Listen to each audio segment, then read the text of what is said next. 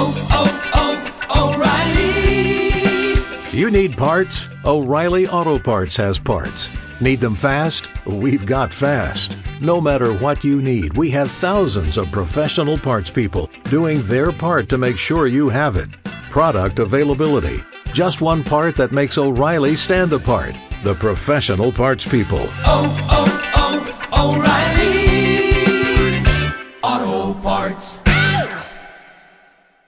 buying the books and you're like, well, okay, let's uh, let's figure out where we were a little bit over dramatic. Life maybe goes we on, man. The Jags aren't very good. Sun That comes up is- tomorrow. That still is the case. Well, that- that Here is on true. a Tuesday. Yeah. Uh, until Okay, they Nick prove Foles. otherwise. Oh, is that what, you talking to me, Nick Foles? Yeah. Ah, you know, at the end of the day, I got to get family, go home and see them, and it is what it is. That's literally what he said. I know. did say that. Well, that's what I was getting at. Yeah, I, I, I'm aware, but that's something. Fan- I, that's something I'd probably say too. Oof. Uh, yeah, they get it's so amazing. I said this to somebody today last Wednesday when Nick Foles talked and and uh, his uh, you know his sermon, if you will, that he called it uh, to the press went viral essentially, Sure. and everybody was talking about it, praising it, and everything. And and then on Sunday, a similar sermon didn't go over so well. Well, yeah. I mean, it's it's really you know I did think about this, and we talk about this a lot, right? Twenty four hour rule and and how they you got to stay in a bubble, you got to put your blinders on, all those things.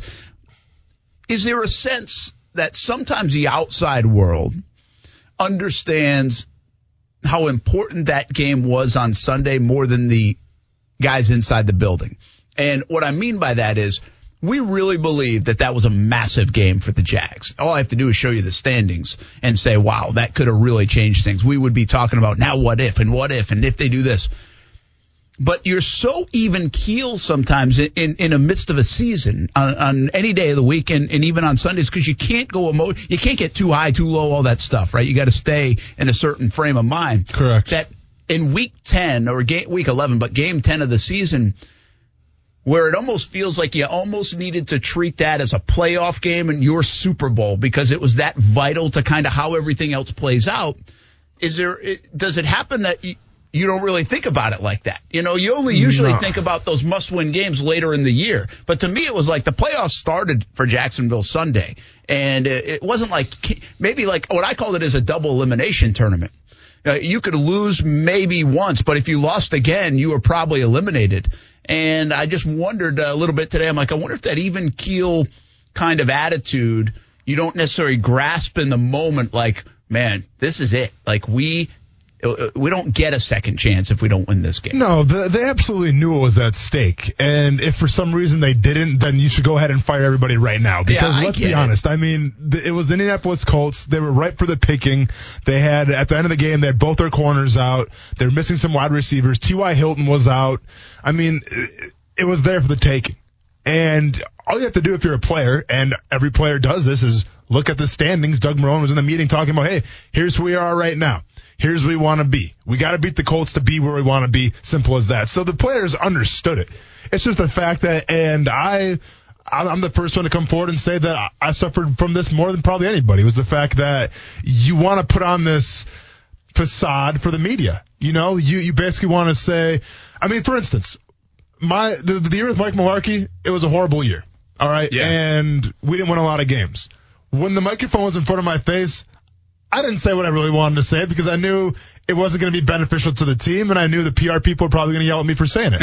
I just wanted to say, listen, we suck. We're trying hard out there, but we just suck, and it sucks hearing it on the radio. It sucks that the fans aren't happy. I'm not happy. We suck. That's what I wanted to say. But you know, ha- ha- having to abide by the status quo, I was like.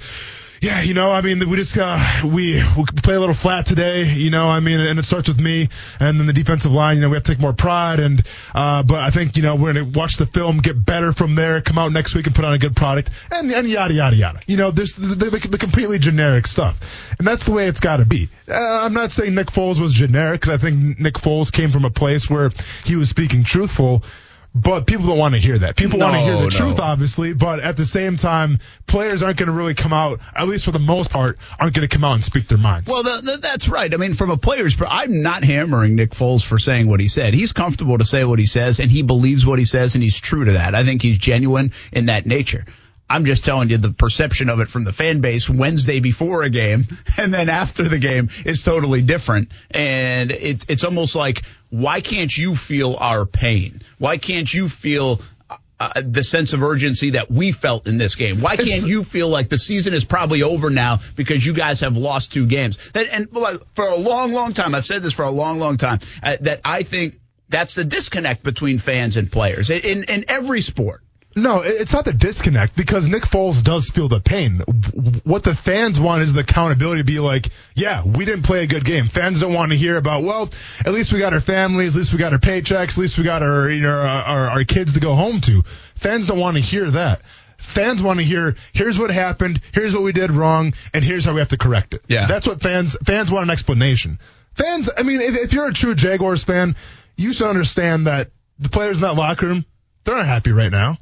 No one likes to lose. Since you're in Pop Warner, you don't like losing football games, all right? It hasn't changed just because you're making millions and millions of dollars now. So from that perspective, the players are feeling the fans' pain, but the fans want the explanations, and maybe they haven't gotten a lot of that. Well, yeah, and and they also, but they do want this connection somewhere along the line. I say this a lot. I uh, again, I'm gonna I'm gonna say what I say, and it doesn't necessarily relate to football, but I do think it felt that way in 2017. And I'll take you back because really the the biggest fandom I've ever had is being a Red Sox fan. And in New England, the Red Sox were king. You know, the Red, it didn't matter about the New England Patriots when I grew up, uh, any of that. It was the Red Sox. It was the disappointment of the Red Sox. It was 86 years without a World Series. It was 1986 Bill Buckner. It was 2003 with a lot of that team assembled. Walk off home run. Uh, Aaron Boone in Yankee Stadium, Game 7 ALCS denied a chance to go to the World Series. But what I think that moment did for the Boston Red Sox is kind of put them on the same wavelength as the fans. See, new play- players come in an organization and they feel this year, last year, however long I've been here. Well, fans feel 86 years. Some fans feel 12 years. Some feel feel 20 years. It's all cumulative to the fans. But to a player, it's not cumul- cumulative. Uh, you know, Calais Campbell's been here three years. He doesn't. He, he can't put 12 years of of awful football together. You know, in terms of a feeling. So what I think happened in like the Red Sox, this is what I believe. In 2004, when they went back out there and they played the Yankees again, and, and they got a little lucky and, and they were down three nothing, they ended up winning. But there was this connection with the fan base because of the disappointment, the massive disappointment of the year prior, and that team was still kind of together. And then they could kind of relate to the fans. They're like, "Oh, we get it now. This does this this more than is just your normal loss. This is awful. This is to the Yankees on a walk off home run, and we were about to go to the World Series, and now we feel the weight of everything. I think the Cubs felt the weight of 100 years of that city because a lot of those players had grown up in the in Major League Baseball around that for a few years. And so I, I liken it a little bit to what the Jags did in 2016 to 17. In 2016, it was Gus Bradley's last year. Everybody thought, okay, they can win. They've got some talent to win. And they were so disappointed by the way that went 3 and 13. And a lot of those players, though, they took that experience and they turned it into the next year. And I think there was a connection between the last decade of losing from Jags fans and that locker room and that team and some of those young players that said, man, you're right. This does stink. I mean, we thought we were going to be good. We're not good. I, I mean, I get it. That's like being a fan. And in 17, that kind of changed. You know, there was this little different, it was like everybody was connected. Like we get it. We're feeling this from the city. Um, and, and that's a disconnect that I think happens all across, but uh, Well- in, in sports compared, because it's a different world. What happens inside that building is so different than what happens outside the building. Like again, I can tell, I can talk to some people in the building yesterday and like, man, you were all fired up on the radio yesterday. It's like, yeah, you know why? Because selfishly for me, it's not from a fandom point of view. It's from a work point of view and kind of what I want to feel from the fans. And we had a little bit of that in 17, but 11 out of 12 years here in Jacksonville, we felt this in November and December. That's the disappointment of it right now. Well, how can I expect Chris Conley to feel that way? How can I expect name your player to feel that way? He hasn't been around here 12 years. You know, he can't draw that same connection. Chris Conley won, went to the playoffs, I think, all four years in Kansas City. This is new to him. Well, it's old to everybody here, you know, and I'm not putting anything on Chris Conley. I'm just saying that's where the disconnect is where, where you cannot even gauge as a player the disappointment of the fan base. And it's not really your job to, but I just don't think you can even gauge it. Uh, I disagree because if we talk about connection or disconnection, it's simple. If you're winning championships, if you're winning ball games, there's going to be a connection there. Why? Because the fans are going to praise you. The fans are going to be like, he's playing really well. He's playing really well. And hence the connection is born. If a team co- comes out and they suck, then it's just going to be like, well, this player's got to go. This coach has to go. This coach has to go. So it's going to be negativity. And one of the classic, you know, breeds for disconnect is negativity. So if you're losing all the time, of course fans are going to be disconnected because they have nothing good going for them. But if you win games like you did back in 2017, where it felt like it was everybody, you had Jalen Ramsey coming back from Pittsburgh, you know, in a stadium of whatever it was. I think it was like 10,000, 20,000 people saying, we're going to go over here and we're going to win. And, you know, uh, he said some pretty choice words, but everybody was with him. Everybody felt a part of it. People wanted to experience that. People bought the ticket because they wanted to go on the ride. Simple. Because they're winning. When, when the team's not winning, the fans aren't interested because there's nothing to cheer for. There's no emotion. Well, it's all emotion, but it's all negative emotion. Hence the disconnect. But yeah, what I'm saying though is the compound nature of that losing and the compound nature. Of, listen, there's going to be highs and lows. The problem is there haven't been any highs around here other than 2017. Mm-hmm. You know, if you go back at uh, 12 years now, from my time here, there's been one year. And so what I also think players realized that year, man, is they, they could sense it. You know, they went to the grocery store they went to the mall. They went anywhere and they did feel that adulation. You know, they were like, holy cow, this city is coming alive. Mm-hmm. You know, this does mean a lot to these folks. I mean, when we win, this means a lot. And you could grasp that. You could sense that. And now all those players that got to experience that, I think now realize what it means when you do win in Jacksonville. And uh, listen, I was in the same boat. I had no idea what this city would be like when the Jaguars won. And I'd been here a decade. Mm-hmm. And then I, I've told you, I mean, you can, you could Kids go to school, they come back, they're talking about it. Everybody's got Jags jer- shirts on. I mean, that's that's the way it is. But when you haven't done it so much and, and a lot, I think it just it, it drains you, but I don't know if it's a drainage that the players can even fully understand because of the compound nature of the losing here in Jacksonville. I think they well, understand the up and down nature of it. Yeah. But I, I think that's where the disconnect between fans are and, and, and what the players also have to do. They have to stay focused on six more games. The no, fans sure. have the fans have thrown in the towel. The fans have said the season's over. Let's start talking about the draft. Are they going to fire the coach? That's done. I mean, the fans are done. I mean, that's done. The players can't be done. They have to be professional and they've got a job to do and go out and try to win football games. Yeah, I mean, I guess if the argument is do the players feel the disconnect and the players, you know, feel down, they absolutely do, right? Because whether, once again, you're playing Pop Warner High School or college, if you're not winning, it's not a good sign because yes, people come to the stadium, they cheer for three hours a day of either a winning product or a losing product. But the players have to go reevaluate themselves, yep. watch that film over and over again, talk about that film over and over again, and then they have to relive it whether it's with the media or whether it's with the people in public just coming up to them, you know, saying you guys aren't that good, whatever it is. And I'm not trying to, you know, play a little uh, violin for the players here because guess what? That's what you get paid for, right? Yeah, yeah. That's what you signed up for. But at the same time, to say, yeah, the players maybe not feel the disconnect the players the players absolutely do feel the disconnect. I felt the disconnect when I played here for three years. All right, it, it was it was hard towards the end of the, a couple of those seasons coming through the gate every single day and trying to be motivated to go out there and play football yep. because you, you knew how bad it was. So from that perspective, it's one thing to go watch it it's another thing to have to actually be a part of it, have it be your job and live it. Yeah, and I'm not saying this, by the way, in bad light on the players. I'm trying to explain to people it's a different world when you're inside that building. I mean, they they don't listen. Some people just don't listen to that outside world. Let me just ask you this real quick: When you do you ever remember? Uh, let me ask you on the way back. I'll, I'll ask you uh, because we're going to run out of time here. So, and I like to I like we to go to break do. on the music. Yeah, I really like the music, so I want to do that. I'll ask you when we come back, cool. and then we'll get in. We have some other topics to get into too. Lamar Jackson, oh my goodness, and Tua, oh my goodness as well. Love Jason Fitz coming up at four o'clock, and more Jags talk too. Uh, how do they fix it? Because they're running out of time if they're already not out of time. It's next on ESPN 690. Very tough. Uh, coming off of a bye week, you know, you have this recharged energy that you go into the practice week with, things that we wanted to focus on as a team, offense, defense, and special teams, and go put those things together. And really not the showing that we wanted yesterday on all three phases of the game.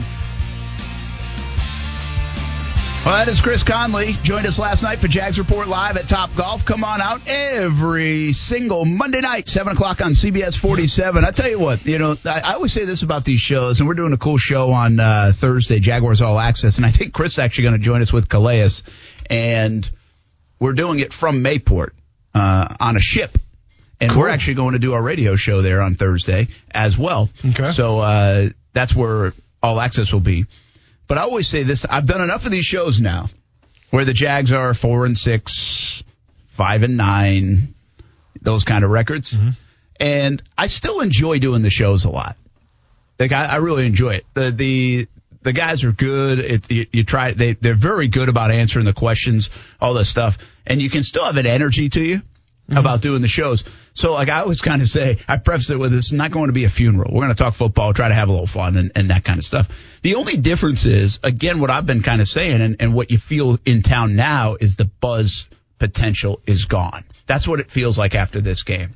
Uh, and, and maybe they can recapture that. I don't know, but I'm not believing that until I see it. And to me, that's a disappointment because we got a taste of 2017 and 2017 was off the charts. I mean, the, the buzz in this town was so good and you just want that even to some degree back. And, uh, I think that's what you're chasing. You know, that's what I'm chasing. That's what I want. You want to feel that as a fan. You want to feel that. I think the city wants to feel that, and it's really cool. And that's what is fun about winning. So we were talking about before the break, and we'll wrap up this part of the conversation before we get to some answers about how we fix the Jacksonville Jaguars a little. And, and I guess I'll say it this way. We were talking about a little bit about the disconnect between fans and players, in my opinion. I don't think fans understand that these guys have to go to work the next day and put that game behind them and, and their job depends on it and their future depends on it. And you can't just say, poor me, we're done. I don't think the fans get the cumulative nature of losing. Uh, I'm sorry, the, the players. I don't think they get the cumulative feel of the fans losing unless you've been here a while. Like if you've been here a while now and, and you've lost a lot and it's like, oh my gosh, I feel you. This is awful. I get that the players feel losing. Nobody likes to lose. They're ultra competitive. But there's something about the cumulative nature of it in places like Cincinnati and Buffalo and here and Oakland. It, it's, it just, it beats you down, you know, from a fan perspective, I think. Um, so let me ask you this. And last thing for it. My guess is I want to go back to 2010. Now you're a rookie, so it's a little bit different. Mm-hmm. See, and part of the reason I think you told me what you did when two and 14 years, you've been through it three years now, and you had the disappointment of 2010 late in the season. Mm-hmm. 2011 wasn't good. Mm-hmm. You go through the firing of Del Rio, everything changes. You get Mularkey in there, more expectations because you get a little bit of a jolt when a new coach comes in, and bam, those expectations go to two and 14. And so from that again, I feel like you can relate a little bit. You're like you're you're riding that roller coaster as a player, just like the fans are. But let me take you back to 2010. You guys are eight and five, right? Yeah. And you've got to win basically a game. It feels like somewhere down the stretch. You lose three in a row. But wh- what I want to ask you about is that time of year in the NFL, everybody knows it ramps up and everything becomes more important, especially unless you're like 12 and 2, you know? Sure. Um, or 2 and 12. And, uh, but everybody realizes it's late in the year and you kind of get a little bit extra rush, you know, so putting that code in the, in the, at the gate and you're like, man, we got some work to do. We got to win. Yeah. I mean, how much could you feel that, I guess, is like, we've got to win this game. Yes, we want to win every week, but this feels different. We need a win. Uh, we, there's an urgency about this one and you could tell it in the building. You could tell it in the meetings. You could, you get that vibe, uh, uh, the energy, even though it's late in the season and you're hurting, it doesn't matter. You're running on adrenaline. Is there a sense of that for a player? Yeah, I mean, uh, of course, especially if you're in playoff contention, things get amped up a little more, and as they should. So, to answer your question, yes, um, it does have a different vibe. Maybe you stay after a little longer. Maybe you get to work a little earlier. Uh, maybe you sit in the cold tub for an extra 10 minutes just to, you know, try to get your body back. I mean, yeah, you do all these things because you realize that the season, the playoffs, they're all on the line. Those are important. From my perspective, though, I think it's important, and I'm not saying I, had a lot of this. I, I noticed a little bit with some of the teams that I was on. Um, I think that a good way to go about it is the fact, like, if you're a head coach, it's your job to make to not have those, you know, those ebbs and flows, to not have those peaks and valleys. You're, you're supposed to stay consistent, right? So whether it's game one or game 16, I think it's beneficial to be like, all right, guys, this it's another game. You know, let's just let's approach it like it's just a one week season. Um, let's focus on the task at hand, and then let's go from there. And I think a lot of times where people have the destination in mind, but they're not focused on, you know, the task at hand, right? Where it's like, we want to go to the Super Bowl. We want to go to the Super Bowl. Very cool. But how do you get there? I get you. winning Yeah. game by game by game. So from that perspective, if I was a coach, I would approach it like that, where some coaches want to divide the season up into quarters. All right, 1st Mm-hmm. quarter, second quarter, third quarter, fourth quarter. Obviously, the fourth quarter, most important quarter of the season, right? That's when that's when we can really go to the playoffs, and I've had that happen before to me before, obviously. But I think if you just focus on a one game a week kind of, or one game at a time kind of philosophy, I just feel like you, you can stay even keeled because uh, uh, listen, there's going to be ups and downs in any, any any NFL season. I don't care what team it is, unless you're the 1972 Miami Dolphins. There's going to be ups and downs, right? There's going to be wins and losses. But the most important part is just maintaining that flow. And I think if you do that one week at a time, you can do that. But you know what, man? If you were taking a class in college or in high school, whatever, but let's go to college and you have all semester, the best way to handle that semester would be to do your homework and do your tests and do everything and be even, be consistent with it. Those are the best students probably. But a lot of students will say, all right, we'll go here, whatever. We got an 85. We got this or that. Finals. Uh. And then on final week, Yeah. you cram it in. You are fully focused. Yeah. You stop the partying. You stop Well, staying out late, whatever it might do. be. Yeah. But you s- fully focus. Yep. You get my point? I do. Where human nature says, I know this is bigger than last week's game. Mm-hmm. You can tell, I know you're programmed to go 24 hours a day. I know you're programmed to go one game at a time. Mm-hmm. But this is bigger than last week or next week. Mm-hmm. And I know it is. And because if there isn't today, there's there, if we don't get it done today, there's probably not a tomorrow or a tomorrow in three weeks. And so I guess that's kind of my point of it. And I, I think it's natural for a player later in the season. I think in the World Series, it's natural for them to know that so much and put everything aside. Don't even answer text messages because it's the World Series. The season's ending one way or another. So I have got to erase everything else, even if it's a little out, outside the norm. I've got to erase everything else. My point is, I think that's really hard to do in week 10, hmm. game 10, mm-hmm. and week 11, because there, there's so much season left, even when you're four and five. And so I guess that'd be the last part of the question. Do you ever remember getting into a, before you guys got to eight and five, uh, maybe that year, I can't remember, you were five and five. But man, it felt like that six and five game. You needed to do all those things you might do in a week 17, even though it was only week 11. You get my point? Yeah, I, I get what you're saying, but to be fair, I was a rookie and I I, was just focused at the task at hand. I don't know what the And- hell I was and doing in 2010 and I either, think so a it's lot of guys. Well, and I think a lot of guys are like that. But but but here, here's a problem though, and you, talk about the disconnect of the fan base and things like that. The Cincinnati Bengals right now. Their disconnect from the Cincinnati Bengals, and you were at that game. Yeah. Not a lot of people there. Mm-hmm. But their disconnect, I think, is a lot different than the Jaguars fans disconnect with the with the team right now. And I say it like this. Because if you look at expectations for the Cincinnati Bengals, I think when AJ Green went out, the writing was kind of on the wall, right? We have Andy Dalton. Mm, you know, he's he, he's been okay, but he hasn't won a big playoff game yet. We have a new head coach. We have a brand new philosophy and everything. If you're a Bengals fan, you're like, yeah, it's it's probably gonna be one of those years. You know what? Let's tank for Tua, whoever it's gonna be now, and let's just go on for the ride. But if you're a Jaguars fan, you're more upset because you saw the glimpses of brilliance, and you have a nucleus of guys that were on that 2017 team that are on this current team right now. So the Jaguars have had that taste of success.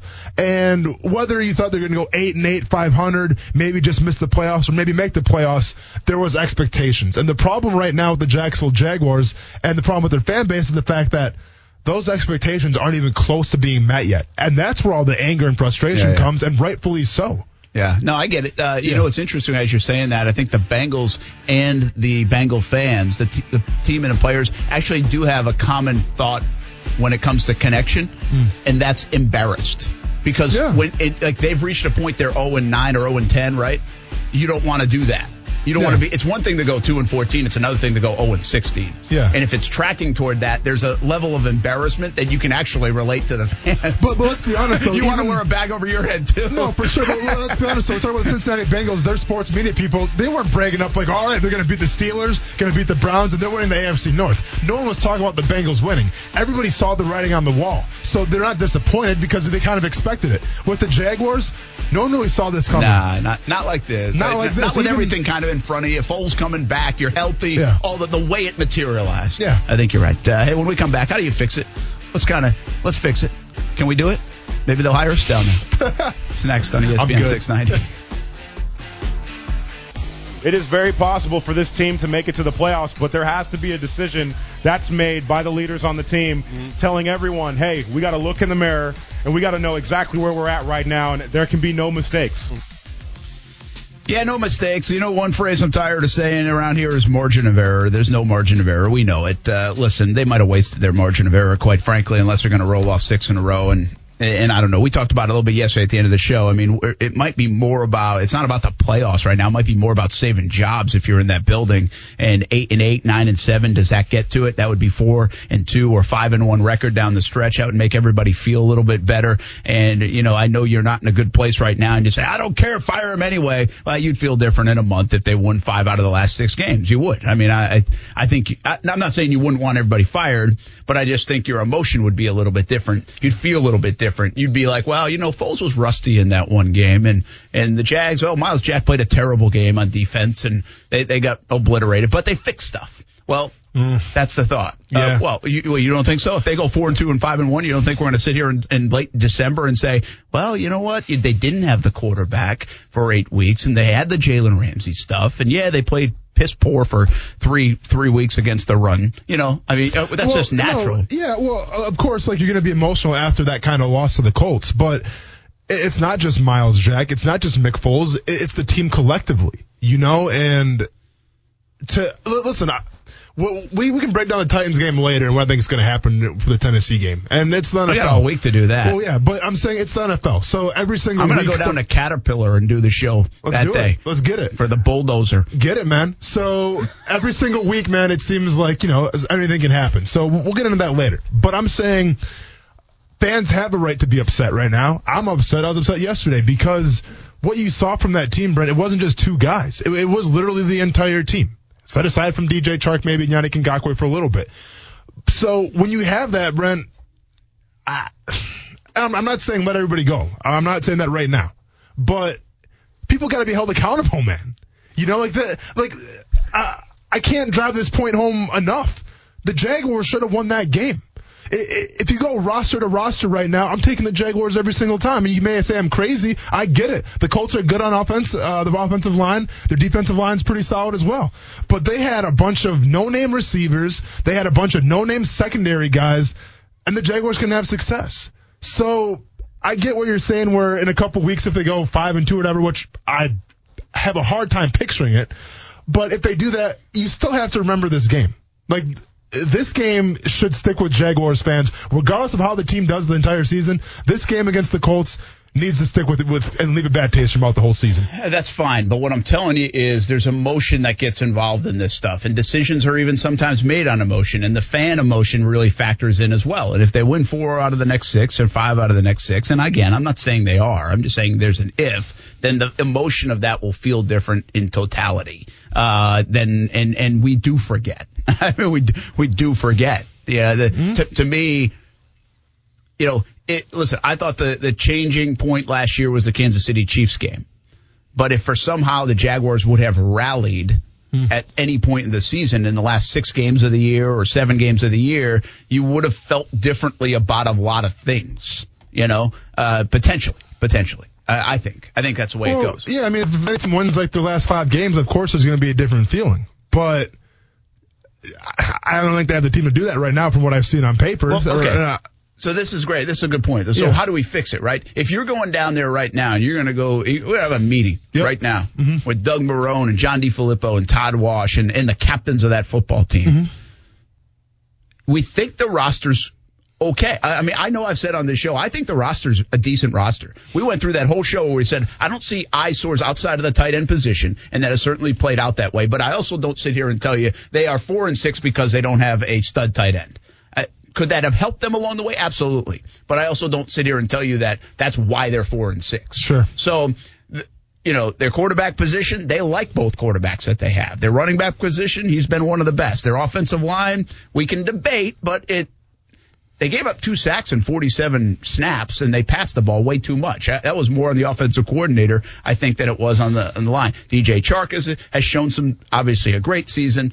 Uh, the other guys now they're starting to kind of fall back. You know, when we did this thing three or four weeks ago, we said, "Hey, Dede Westbrook and Chris Conley was coming off a hundred yard game," and now you're like, "Well, wait a minute, maybe they don't have as much on the outside." So, bottom line is, I believe, and what we said weeks ago is I think they have a solid roster with some good players on it, and they need more very good players. They need a few more very good players to kind of make this a maybe a really good roster.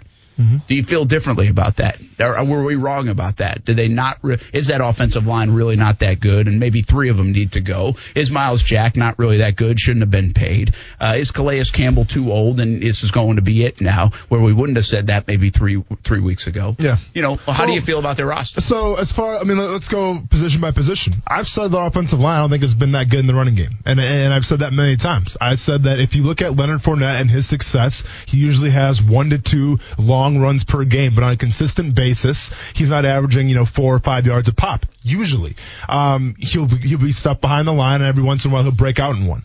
And he breaks out in them when they set up the pass with the. oh, I'm sorry, when they set up the run with the pass. So, do I think the offensive line is good? In the run game? No. I, I, I really don't. I think their offensive line is a liability in the run game from what I've seen so far. Now, in the pass game, offensive line, are they good? I think they're middle of the road. I don't think they're the worst offensive line in the NFL, and they're certainly not the best. So I put them right in the middle of the road. So from that perspective, I don't know. If you want to break down Brandon Linder and Andrew Norwell and say, well, we're paying these guys this much money. I'm not sure where they rank right now in the NFL as tops of, you know, highest paid centers, highest paid guards. But then go ahead and ask yourselves, are, are you getting a return on your investment? And if you can answer yourself and say yes, then cool, keep them. If not, see you later. Yeah. Just the way it is. Let me ask you this: uh, Do you think? Because we don't we don't need to do this for every position, but do you think they are? Um, is that the the eyesore of their offense right now? Are things not clicking on offense? They've scored three points Well, and 13 points because of their offensive The, the eyesore of the offense is Nick Foles and the offensive line. Yes. So both those things combined. What did you say the first one? Foles. Foles. Yeah. Uh, the other day. Yeah, for sure. I mean, Uh, all I have to go off of right now is Yeah, what yeah. I've seen from Foles. Obviously. And what I've seen from Foles is he's, he's an eyesore. Okay. So, but then can you fix that? We go have this meeting with Marrone and DeFilippo and the and the and Brandon Linder and and Nick Foles and say, all right, how are we fixing this? Is it a Well, fixable thing in six games? Absolutely not, because here's the problem. You already committed to Nick Foles. You, you, you're not going to put Nick Foles back on the bench now and then bring back Gardner Minshew. You, you've already made your bed. Now you got to lay in it. So, So, do you think you think they win that game or play a lot better with Minshew in there the other day? they're not going to play worse. The, I, I literally cannot see Minshew playing any worse yesterday or than on Sunday than Foles did. You want me to show you a tape from three weeks ago? I'm just saying right now, Brent. I mean, I'm, I'm being honest, man. I, I I honestly think that if you would put Minshew in, I thought he would have did better than Foles. well, ag- again, there's a there's a high chance of that.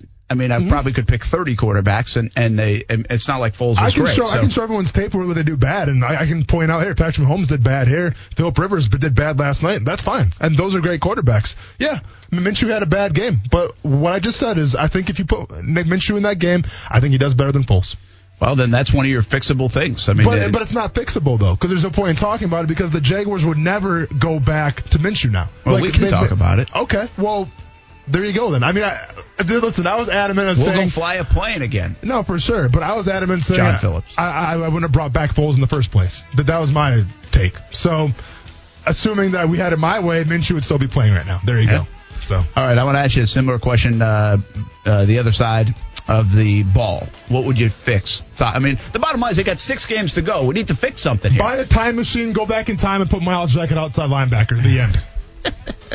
That's Ha- simple. Have going Oh, to the that play- easy. Have fun going to the playoffs. Great. Myles Jack goes to weak side linebacker, and there you go. You're going to the Have fun playoffs. going to the playoffs. and Go Foles' and get your flux collarbone breaks. capacitors from Amazon. You're good to go. What are we dealing with here? I'm kidding, man. When we come back on ESPN 690, maybe we'll even sneak in bowling and falling because this topic's going nowhere. we had we had a really good week of practice and work and you know when it don't show out on the field you know it's upsetting but you just have to you know watch the film see what you can do better That's DJ Chark. He's been unbelievable. He's on pace for over a thousand yards and then some. He's got eight touchdown catches. Uh, he's really good. Just a really good player. What a great story he is, and one it's hard. You can't even brag about him a little bit more coming out of that game the other di- the other day. I mean, I guess we can, but. Uh, we probably won't.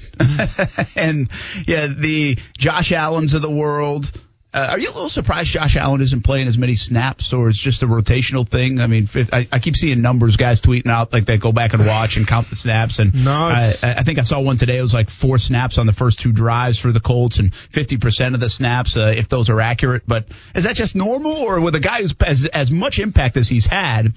Are you a little surprised he's not in there a bit more? I mean, it's it's just simple though. It's the fact that they're still playing their base defense and they move Calais back to the big uh, the big end technique. Allen was playing that technique for a while while uh, Dareus was hurt and they didn't really buy into Taven Bryan yet. So then Calais Campbell moved down to the three, and then Josh Allen got a lot more reps. But now uh, they have faith in Taven Bryan. So Taven Bryan's playing the three. Calais is playing the big end. Jan's playing the other end, and lo and behold, there's not a spot for Josh Allen, unfortunately. Okay. So, yeah, I'm, I'm- I'm not really surprised with what they're doing. One uh, one more thought on the fix, okay? And how do you how do you fix it? And can you fix it? Uh, Doug Marrone said they're going to change practices a little bit. You know, they're going to get after it a little bit more. Well, What what does that mean? Is that can that be a quick fix? Again, we're talking about a quick fix, immediate fix. There's, you can't you can't transform the roster. You can't do those kind of things. Is that the right tack to take? I mean, does something like that work? Uh, well, it has to, right? Because it's like you said, you, you can't change the roster around right now. What you got is what you got. So you have to make the best of it. So on the offensive perspective, you need to teach the fundamentals. You know, how many holding calls were there called against the Colts? I mean, it seems to be a weekly thing. Now, I think the Jaguars, uh, had eight penalties on the, on the day, which, hey, all things considered, that's a good day for them because anything over 10, uh, I feel they need to call out. So, you know, having eight penalties is actually a plus in the Jaguars, but you know how many penalties the Colts had? I think it was three. Man. Trace. Yeah, Yeah. three of them, man. So if, if I'm Doug Marrone, I'm should have had a pass interference. I can Yeah. tell you that, Indianapolis. Yeah. So if I'm Doug Marrone, I'm I'm I'm I'm preaching the basics. We're especially the offensive line. We're going back to day one. Here's where your hands go. And especially being an offensive lineman like Doug Marrone was, this is in his wheelhouse. All right. Yeah, yeah. This is in his ballpark. So you got to drive that point home. And if the point's not getting home, either you find guys that can get the point, or you know. There's consequences. Run run a couple gas balls if you have to. I, I know I sound like I'm a college coach right now, but apparently guys aren't getting the message. So from the offensive line perspective, back to the fundamentals. Now, the philosophy on offense. Obviously, you have to run the ball more. Yeah, right? they are going to do that. You, you you you can't put the full the I mean I'm sorry you can't put the game in Foles' hands anymore because you saw what was going to happen and I get it you felt good about Nick Foles coming in the game against the Colts you say Nick Foles is our guy he's a Super Bowl MVP yada yada yada well you put it in his hands what happened didn't win a ball game Yeah. okay so back to the run game especially against the Tennessee Titans My right? concern is they go over the top with the run game. Now, yeah I, I mean can you uh, just balance it out? no for sure and and I think they will I Call think a regular game. Exactly. I think you're going to see a run game where it's it's going to be a lot of running, then set up the the pass with the, with the play action, you know, and then Which stuff like the that. way you're supposed to be built. Ex- ex- Exactly. So from that perspective, that's what you do on offense. Now on defense, different story completely. And since I'm more of a defensive minded guy, I probably have a lot more to say about this than the offense. Um, first things first, tackling. All right, the tackling went out the window against the Colts. So guess what? I know I'm Doug Marrone and I and I'm preaching I'm going to be the players coach and have these easy practices. No, now now we're going back to tackling. You know, and, and now we're going back to wrapping everybody up and thudding. All right, and if that doesn't be done, then guys are going to have to run. You know, simple as that. Because uh, that's that's the first step. I don't care about your schemes. I don't care about where Myles Jack's playing. I don't care about any of this. If you guys have bad pursuit angles and you're not tackling, I mean, we're we're we're back to Pop Warner.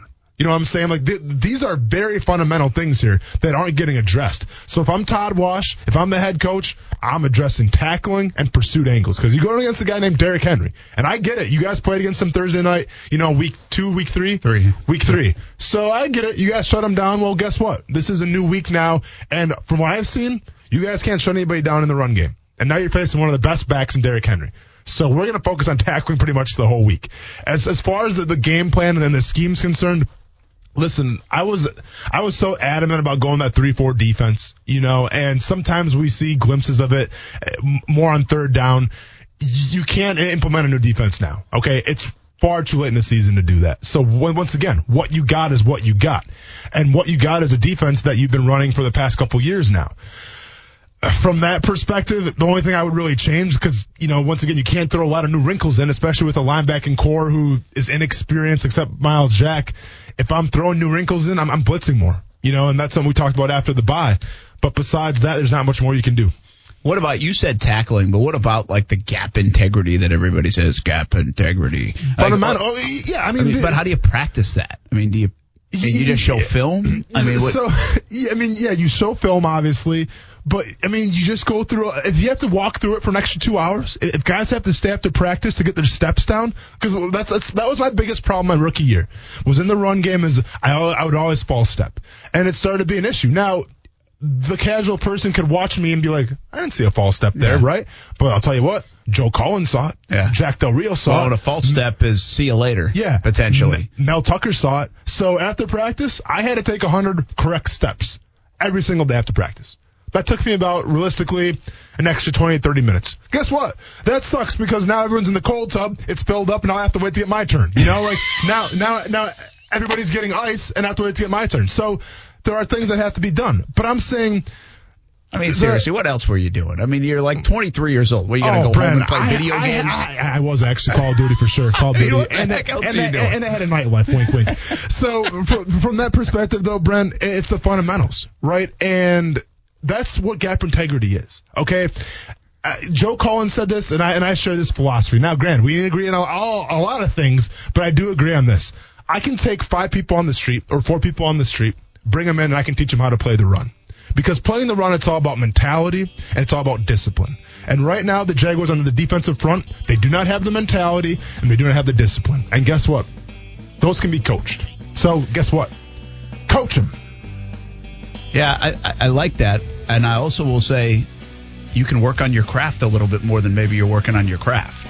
Yeah. Like you said, stay Yeah. after, get those extra steps. You know, Yep. Phil Mickelson, Tiger Woods. You know how they end every practice round? They make like a hundred three foot putts because you know how you lose tournaments if you don't make a three foot putt. Yeah. You know, You- that's just part of being a pro. He's got to be accountable. and you gotta you've gotta do those things before you can do great things. Yeah, and I guess the most frustrating point is the fact that Brent, we've seen this how many games? We, we, we've seen it against the Texans. Three now. We've seen it against the Panthers, and now we've seen it against the Colts. And they've only played ten, so that's thirty percent of the time. That's not good. it's not good. Hey, when we come back, we talk a little college football. Jason Fitz joins us. Uh, the impact of Tua, not only on Alabama, but even college football moving forward and this year. It's next on ESPN 690.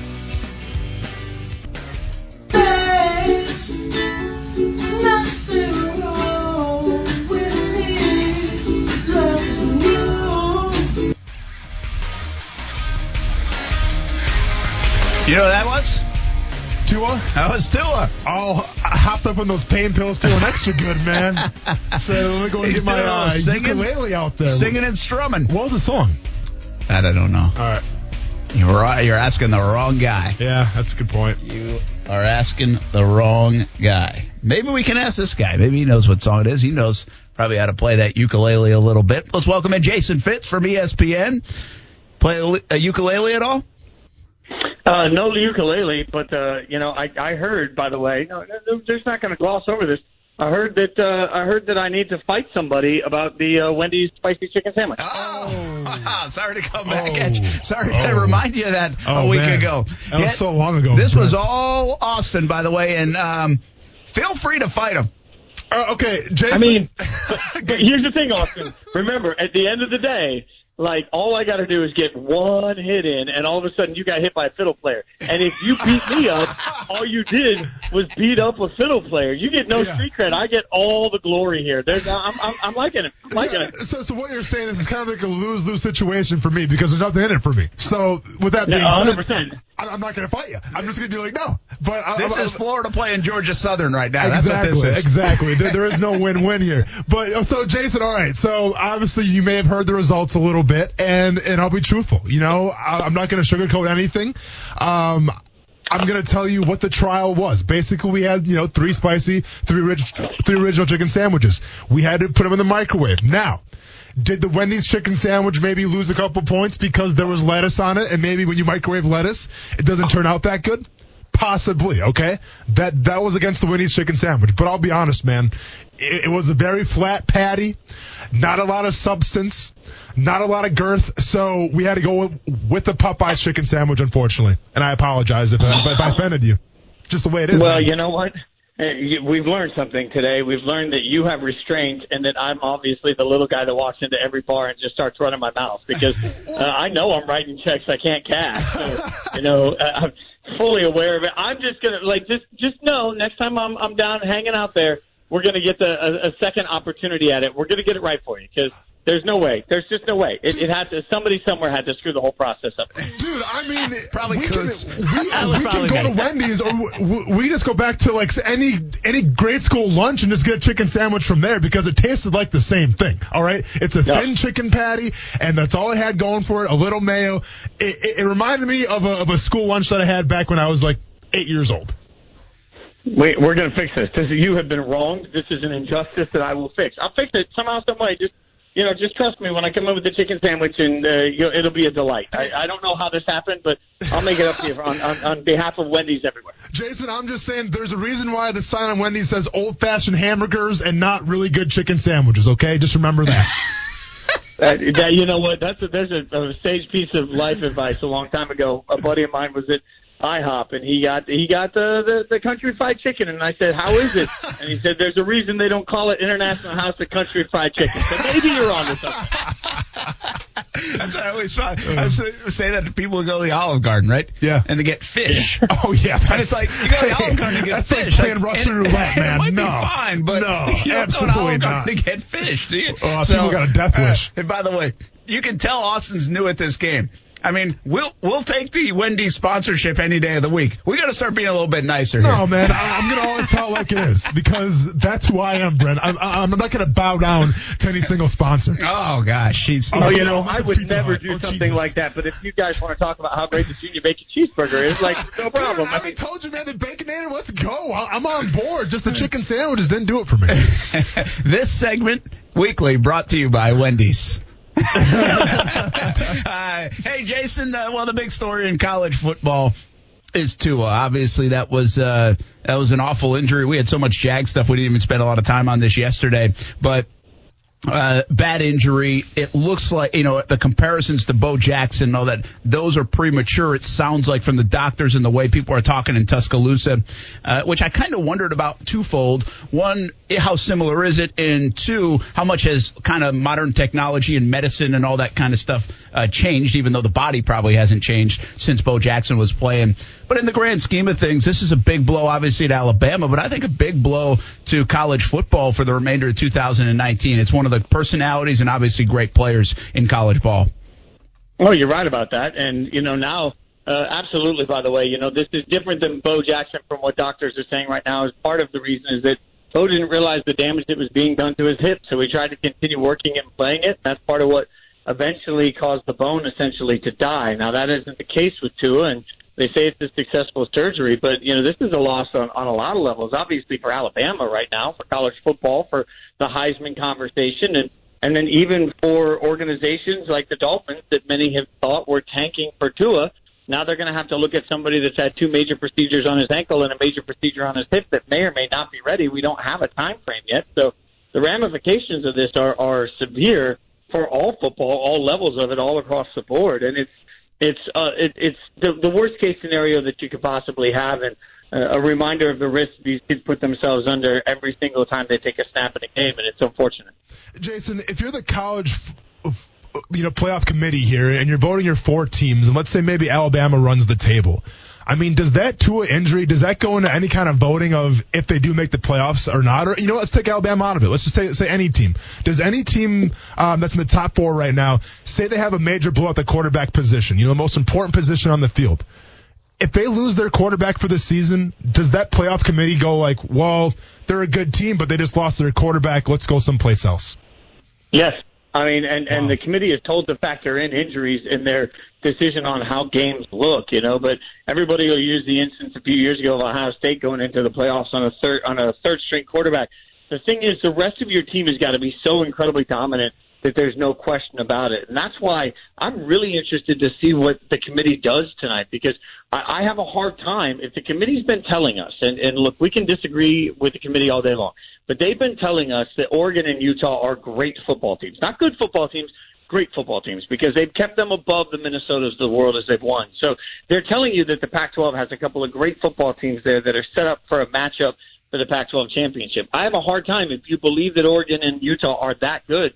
Explain to me how you believe that that Alabama with Mac Jones as their quarterback is going to be able to compete. I don't think they can. and uh, ultimately, you know, this this is the risk you take when you don't play a great schedule. You don't have a lot of wins out there.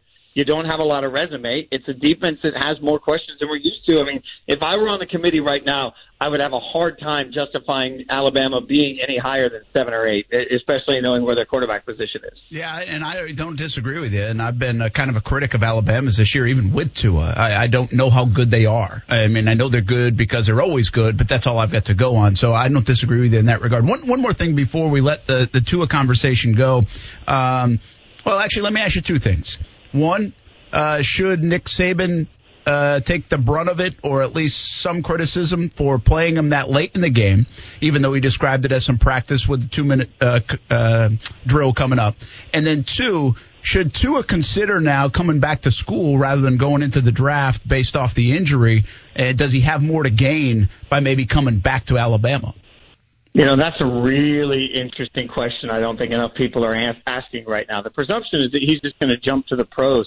I'll be interested to see what the rehab looks like and how long it takes for his hip to get right. Because if he trusts the doctors at Alabama and he trusts the rehab process, because you want midway through that process to have to go essentially start that process over again with somebody else. I, I don't, I don't know the answer to that. I, that's why I think the time frame on this injury is going to be really key, and and what we think he's going to be at the end. All I keep thinking about is that that Dak Prescott dance that, that is sort of taking the country by storm, and you watch the hip flexibility. How long is it until Tua can do that? And so, you know, that's a that's a, a difficult question. But but for the other part of your question, when it comes to Nick Saban, if this was a re-injury of the ankle, I would have a serious problem with it because you were putting your player at risk for no good reason. It's not. It's a freakish injury that could have happened at any time in the game. So it's hard for me to to look at that and say, oh why are you playing Tua? Unless we're just across the board going to presume that every starting quarterback should be pulled out when they have a 35 point lead, and that's just not the way it's usually done. So I think if this were a re-injury of the ankle, either ankle, and really, but a re-injury of the injured ankle, you could say, okay, we rushed him back for what reason? Why did Bama do this? It's not that at all. It's just a freak play. This is what happens when you play football, and that's what makes it even worse. So I'm actually not uh, holding Saban's feet to the fire for having him in the game. Yeah, I don't disagree with you on that too. I think, listen, you're going to get hurt in football. You can't play scared. You can't think about injuries, and, and you need practice. They're going to Western play Western Carolina next. I mean, Tua probably wasn't going to play in that game or very little, so you need some of this stuff. And and quite frankly, Alabama, even in that game against Mississippi State, needed to continue to make a statement to the committee and and in, in this season because they don't have quality wins, and only Auburn left on the schedule, who now has three losses. Let me shift uh, gears and ask you about Baylor. Oh my goodness, uh, what a what a costly loss, I believe. I, I'm of the thinking now that even if they beat Oklahoma in the Big 12 championship, I think they might be too far back, Jason, to get in. Oh, they're absolutely too far back. I don't think they can make up the equity. They were going to struggle anyway because Oklahoma hasn't been valued by the committee. I mean, what did we see last week? Baylor at 13, Oklahoma at 10 last week. So, uh, so you beat the number 10 team in the country. That team is then going to fall to what, 12, 13, and you beat them again.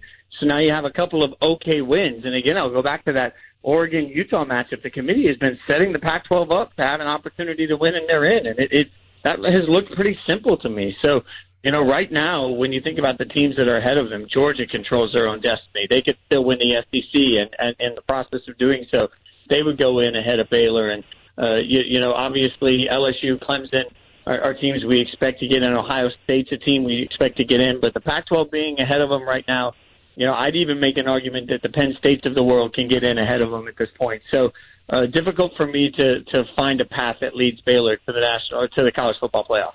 Jason, when we're breaking down teams for the college football playoff, obviously Oregon and Utah are in the top right now. Oregon's number six, Utah number seven. And I guess my question is the fact that you have kind of two different sides of the coin. You have an Oregon offense who's always been explosive. Now they're a little different team this year, but you know, they're always known for that explosive offense. And, Utah's been getting it done more on their defense and on the ground. I mean, do votes kind of get swayed in the rankings a little bit, especially for the playoff where, all right, well, th- th- this team's more explosive. They're more fun to watch. So let's go ahead and put them above maybe like a Utah, who's more of like, you know, kind of like a Big Ten uh, throwback team where run the ball, play good defense. I mean, does that kind of go into effect in the voting as well? I, I want to think it doesn't, but then I look at Heisman voting. Yeah. You know, and when you think about the Heisman voting, all we ever want to do is vote for quarterbacks. So if all anybody cares about is quarterbacks, then the conversation between Utah and Oregon is simple. There's a better brand at quarterback at Oregon. And look, I want to think that especially the committee's got enough very different opinions on it that people are going to make it more complicated than that because it should be more complicated. And and I would I agree with your assessment by the way. Utah's a better balanced football team than Oregon is right now. But Oregon's more explosive, has some better playmakers, and has a quarterback everybody's been hearing about for over a year because of the NFL draft. So it becomes sort of a even if it's a subconscious one, I think it's a fair point that it becomes a bit of a brand bias. And while I don't want that to influence the committee, I, I think it's pretty undeniable that with the Heisman alone, it it impacts college football voters. So why not the committee also? Jason Fitz from ESPN with us, uh, hosts first and last from 5 to 6 a.m. right here on ESPN 690. Golic and Wingo he appears regularly from 6 a.m. to 10 a.m. right here on ESPN 690. Then countdown to college game day every Saturday morning on all the social media platforms for ESPN, the app, YouTube, Twitter, Facebook, and the rest of them. And tonight, uh, hanging out with, uh, Mike Golic Jr., I believe, at the house, eating some Cheez-Its and talking about the college football playoff rankings. Uh, one question is, is Golic Jr., does he have a clean house or is it kind of like he's still at Notre Dame or something? Oh no, it's a very clean house, but that's only because his mom watches all the shows and he knows he'll get grief if uh, if his mom sees that the house isn't clean. But the fridge is stocked like he's still in college. I mean, literally, it's just beer, soda, and water. That's all that's in the man's fridge. Like I don't, you know, it's no wonder that he's single. Mom is a good follow, by the way, on Twitter, too. Oh yeah, yeah. Uh, You know, uh, she is a she's an amazing and hysterical person. Just don't cross her. I, I, you know, I made fun of Mike's love life recently, and she tweeted me, and my my Twitter timeline blew up. So Bust. you know, you never want to cross ND mom. That's for sure. Hey, you talk about equity earlier, and we'll end up leaving you here in a minute or Yeah. two. But uh, LSU, do they have enough equity to lose to Georgia and still get in the college football playoff, and therefore get two SEC teams in in, the, in a what if kind of scenario? Yeah, I think so. If it's a close game, particularly, I, I think they do. And and you know, we, we've made so much about the South Carolina loss for Georgia, but through it all, LSU has just played a gauntlet of a schedule. And uh, if- even if they take a loss, at some point, don't you have to reward the fact that they have multiple top ten wins? So, you know, I think that there's a definite pl- uh, path that uh, gets a two-loss team from the SEC or the Big Ten, either one, into the college football playoff. And, and frankly, you know, as much as people don't want to hear it, I think that's rightfully so because the committee is not told that you have to win a conference. In fact, the conference championship game is simply a factor if all other factors are tied and you think this is the one tiebreaker you can rely on it. But it's not supposed to be a dominant factor that gets any more weight than anything else. So why does it matter if somebody wins their conference? It doesn't to the committee. And so ultimately, you know, I want the four best in, and if that means that there's going to be a couple from the SEC or a couple from the Big Ten, hard for me to imagine a world where LSU isn't one of the four best teams in college football this year. All right, Jason. Before we, uh, you know, we say bye to you here, we have to address the powers that be of just how much influence you and I have on the college football world. And I know, you, you, dude, you have a lot of things going on in your life. You do a lot of shows. We're very grateful to have you come on, you know, once a week and talk college football with us. But we have to address it, okay? And when I say powers that be, I mean this. So way back, like weeks ago, we talked about UCF. How if they're in the running a little bit, if they run the table, they'll be able to go to the college football playoff. Well, that week UCF got beat. Then we brought up Wisconsin, how good Wisconsin looks. Wisconsin got beat by Illinois State that week. Oh, I'm sorry, Oh, by Illinois, Illinois, yeah. that week. Illinois State would have been a whole different that- conversation. I, well, I'm still upset. And then then we got Chase Young from Ohio State. We talked about you know choke for Chase. You know tank for Tua, no choke for Chase. He should be in the Heisman running. All of a sudden Chase Young gets busted getting some money from an agent. Then we talked about Oklahoma. Oklahoma gets beat by Kansas State. And then this prior week we talked about Minnesota and how we both thought they would beat Iowa. Well, we were wrong again. So my question to you is, man, because obviously we have the power right now. The, the the college football playoff is in your hands and in my hands. Do you have, do you have any kind of outlandish predictions that are going to happen this weekend? My God, you're right. I just I'm just now realizing that we should really charge teams to talk about uh, you know their saying, opponents man. at this point. Everything Like we say. we've got a we've got the magic touch, you know, and and you know so ultimately here's the uh, here's the outlandish prediction. What if I might as might as well say it could happen. Put it out in the universe. Let Penn State beat Ohio State so we can have absolute chaos everywhere we look. That's that's the uh, that that would be the next level of of chaos that we could be looking for. Let Penn State win this weekend, and now all of a sudden we're just going to start looking at one teams. Actually, no, change that. Let's have Clemson lose, just so that we can start to get to a world where neither of the defending champion or defending national championship game teams make it to the playoffs. So we'll see what we can put into the world. Here. Okay, so then if that's the point, then we have to speak into existence. So if we're going to say, you know what, Clemson looks really good, Brent. I think Clemson's going to run the table. Obviously, ACC's a pretty weak uh, conference this year. Clemson's got a really easy schedule ahead of them. Watch Clemson get beat. Yeah, Then. this okay, is, that there was a we go. strong team effort. There we go. By two guys that were ready to fight over a chicken sandwich a bit earlier in this segment. If this works, by the way, Austen, we're going to spend the rest of the year talking about the Chiefs glowingly every week, just so my beloved Raiders can win the West. Thank you very much. Done and done. Have a good night, man. Thanks for joining us. Thanks, y'all. Have a great week. All right, Jason Fitz from ESPN. Once again, you can catch him 5 to 6 uh, early in the morning on ESPN 690. First and last, Golic and Wingo appears there regularly. And countdown to college game day on Saturday mornings leading up to the 9 o'clock game day on ESPN. That's on all the social media platforms, ESPN app, YouTube, Twitter, Facebook, and more. Love having Jason Fitz on the show. We're going to take a break. When we come back, a little balling and falling. Where are we going? Lamar Jackson Yep. in this conversation. I, I am so surprised. Maybe Philip Rivers should be in the conversation. I was just seeing where Clemson plays this week for college football. Don't look. They they have a bye. What happened this week? Jason, call back. We have to go back. Uh, stick with the Penn State thing. There we go. There, we go. Penn Ohio State State looks Ohio good. State. Ohio State looks good. We'll Yep. see if it happens. More to come on ESPN 690. It's very small. You know, the line is very fine. If you go into these practices and you change too much, you can change the things that your tr- your team has really built throughout the year, and you can go out and you can have even worse performances. But really, going into these practices, making sure that we focus on fundamentals, that we go in there. If we're going to extend periods, if we're going to put some more pads on, extend those periods, and you know have running drills, have more blocking and tackling, getting down to the fundamentals, blocking and catching. We can focus on those things, but don't do too much in terms of changing your scheme of what you've built your identity as a team in. Because you might have to like use the drop button here in a minute. Why? Because you're putting your hands up like, see, I told you so. You said what, exactly what Chris Conley said last night on Jags Report Live from Top Golf, 7 o'clock on CBS 47 every Monday night. That's correct. And I want to say, no bleep. You're a former player. You Okay. should be saying the same damn things. Okay. But did, did I just say? you- you wanna- did I not just break down? Okay, but I said it verbatim. I said you can't change the scheme, and you have to work on the fundamentals. Yeah. Okay. All right, Brent. Hey, if you're the expert, then you take over, dude. No, I'm just saying. I mean, if you didn't say that, I'd be calling you out right now for not saying it as a former player. But I feel like you can also say, well, let's go more three four because Dom Capers has experience doing. that. I mean, you can do a lot of things, but I, I think we share the same philosophy. And like, you you can't change too much of the scheme. Now, some coaches would. Look Would at they? the look, look at the Dolphins right now. You been watching the Dolphins defense, dude? They went from doing a three four to a four two five. I think they're doing like a four three now. They're all over the place, and I get it. They're they're grasping at straws Yeah, because they're, they're- not doing that good. But the Dolphins just- are old. This is like preseason for them. Yeah, yeah, it really know? is. Yeah. So, uh, yeah. Uh, have you seen something really? Were you ever a part of something drastic? Yeah. So, what year was this? This this is actually this is funny. The 2010 year with Del Rio. Okay. Uh, so that the last game of the year I think was Houston, and th- this was you know going into it where if Indianapolis got beat by Tennessee, I believe, and we beat Houston, we go to the playoffs. We actually we changed our defense around a little bit, and I was playing middle linebacker that game. Now, uh, some of it had to do with injuries, but also had to do with, I think it was at the time would have been Arian Foster, I think was the running Yeah, back. yeah. Yeah.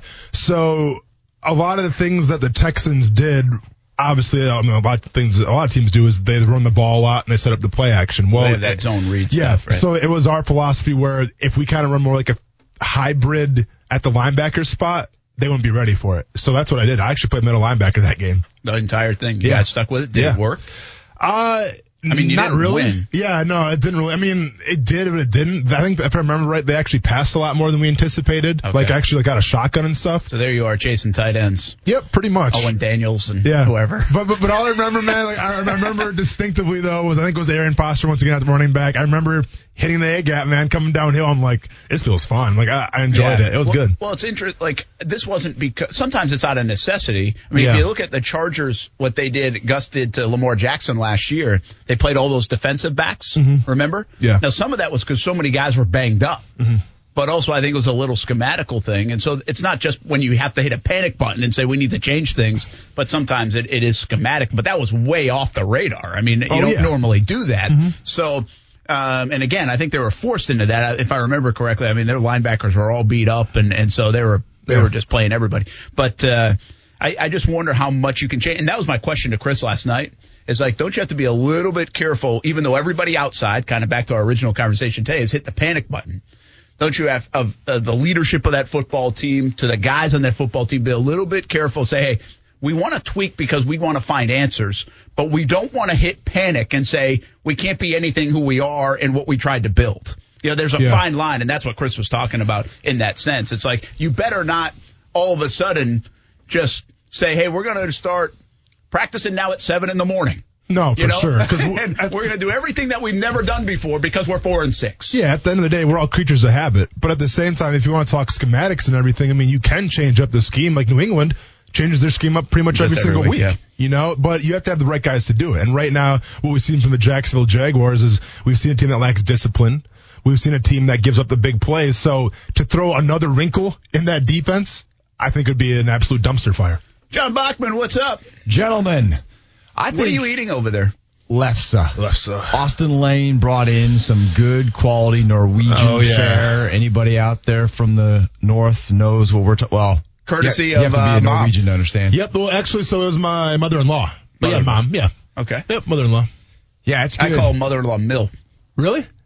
Is that is that a compliment or is that like a derogatory? I don't It's know. called mother-in-law. Okay. Oh, mother-in-law. Okay, I got It's you. actually like I don't know. This, this was the thing that happened when I got mar- when we got married. Yeah. and it wasn't that I called Steph's parents, but uh, you know that's always the awkward thing, right? Like, what do you call the in-laws? Yeah. yeah. Isn't that somewhat of an awkward thing? Like, what do you call? I, I just call them by their names. Yeah, 'Cause well, they're yeah. not mom, you know. I mean, yeah, but you can't like. There's a var- oh, variety. of ways grandma. to Now with kids, it's easier. You just call them grandma. Yeah, it's good but, point. But it's Yeah. different when you're like the new person in Yeah. the family and what Yeah. you're supposed to call. Yep. So my dad came up with just call Mill and Phil. Mother-in-law and father-in-law. Like so that's that. what Steph always I'm called not- them. I'm not Steph's mad at always that. called them Mill I and like Phil. that. I'm not Especially mad at it's that. suggested by said Mill and Phil. Oh yeah, yeah, yeah. That helps. Brent, uh, I call them other things at times. But, as far as the Norwegian cu- cuisine's concerned, what'd you think about it? uh, it was just Okay. whatever. Okay. Well, Yeah, it needs a little cinnamon and sugar and, Oh, and butter there on go. it. There we, a, a little butter's Well, not let's, bad. let's be But. I honest. can't eat Austen, sugar I right think now, we can so- both agree that Norwegians are not exactly known for the Oh, bland, dude. pizzazz We don't- of their food. we- we- it's as we do not believe in seasoning, It's man. designed to be eaten quickly and on a ship for the Vikings. Yeah. I was going to say Growing it's up with- designed to be you know, eaten in like minus 20 it's- degree yes, weather. and survive the worst of conditions and still be edible somehow. Growing up at, at my grandma's house, man, like when she would cook, I mean, every once in a while you might get some salt and pepper. Yeah, yeah, But yeah. that's gonna be it. And that's All it. right, And you have because to go all the search for flavor's it. gonna be That's in the right. pan. That's yeah, it. Yeah, That's it's not it. gonna be in any garlic, salt, No. nothing like nah. No. Salt, uh, salt on special occasions, and sometimes pepper. That's right. Yeah. That's it. What you got today, Johnny Box? Well, uh, let's see. What do we have today? Well, I mean, sports wise, I can tell you that there's a big soccer game happening tonight. Well, what do we got tonight? A big soccer match. It's not Creekside and Bartram again, is It's it? not. It's Bartram and I believe Bowles tonight. Bartram and Bowles. Yeah. So that's going to be a big, big, big deal at the Bachman Very House. good. That Yep. has nothing to do with the uh, Bacano Cup. Oh, is it that, does is that not. what we're calling It's it now? the Bacano Cup. Oh, I thought they were called. What was the, the Golden Hog? Wasn't that Uh, what we yeah. came up with? Yeah. Well, yeah, It's the- the- that's it's what the, we're. the Bacano Boar's Head. Oh, the Bacano Boar's Head. yeah, we're still We're working still out the, flirting with it. Working on the final details. I don't We haven't really like decided. it. I don't really you like kind it. of like the a Boar's Head sponsorship, though. No, I like the Boar's Head part. Yeah, yeah, But yeah. we got to come up The with what the look is. I don't really like the Bacano thing. I don't know if I want to give Weber that kind of credit. He kind of combined both of our names. Plus, I don't like that John's name's first. I, in that. that's what I like about it. He was going to go with, with I got an with, ego here. with uh, what was it? Was it Brent Brent Bachman or something? And I'm like, no, I like I like Oh, Bacano. Bachman? No, yeah, I no, like no, Bacano on, better. Come on. Martman. Martman. you know what? Seeing how I have no allegiance to any of these teams, I'll just uh, let you guys decide Yeah, because we'll I can see where this is going right now, and Either I don't want to be part of it. Head. All right, I mean, so- Creekside and Bartram don't even know about it yet, but they're about No, to no, find they out. They don't. They don't. They They are don't. about to find out. It's going to be it's going to be the next great thing. It's going to be a bloodbath here. It's like going to be great.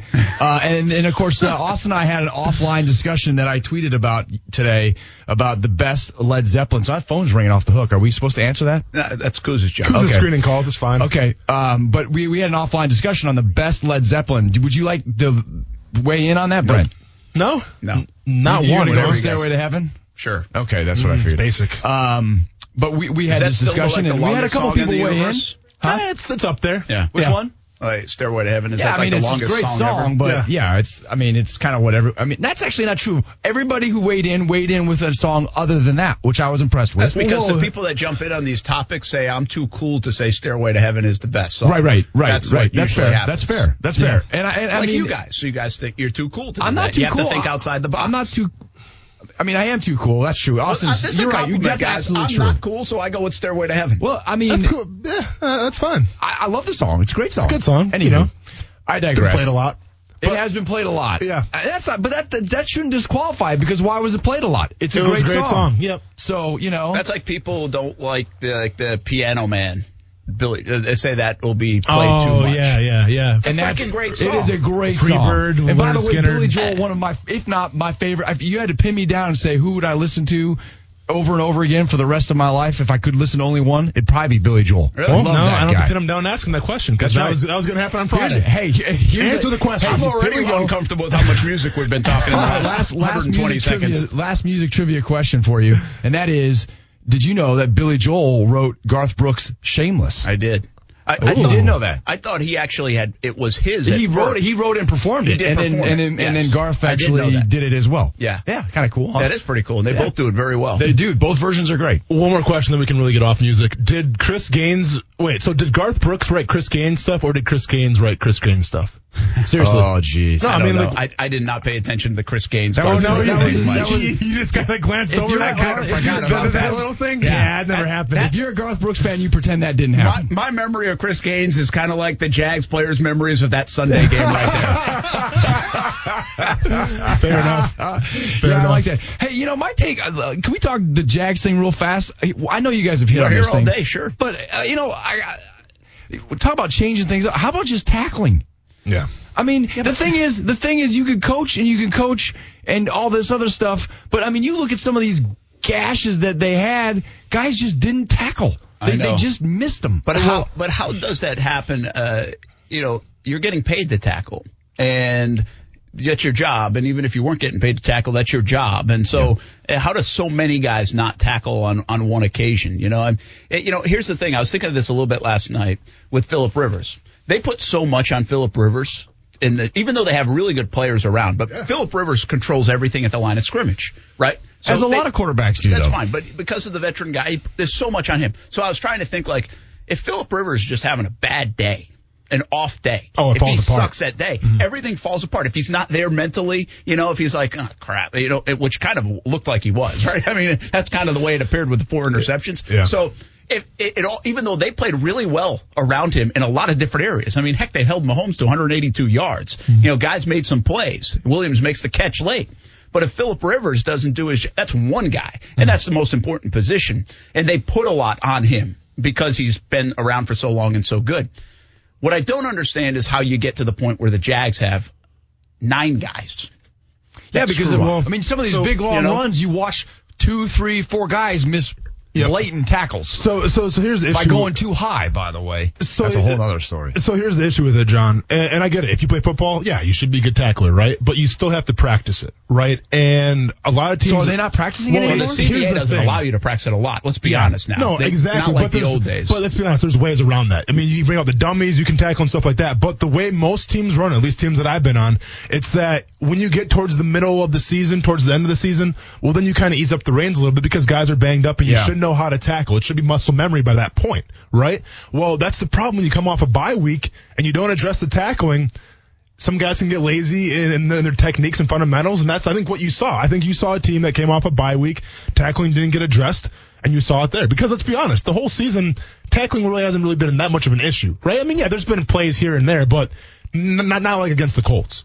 And that just tells me that the coaching didn't preach tackling. So you tell me that this was a hiccup rather than a uh, uh, a real problem that is uh, deeply embedded in the team. Well, the biggest thing is, is where do you go from here, right? Because Well, but if it's just a, if it's just a hiccup, then you, you, you shrug it off and go, guys, that, we didn't we didn't tackle. Let's we're going to focus on that this week, and next week we're going to be fine. Yeah, but- or if it's really problematic and this is really a symptom of a much larger problem, then we got issues. Going forward. From the tackling aspect, it all depends where you go from here because Doug Marrone's been the guy who's been the player's coach, right? He's been adamant about he's going to take care of his guys, right?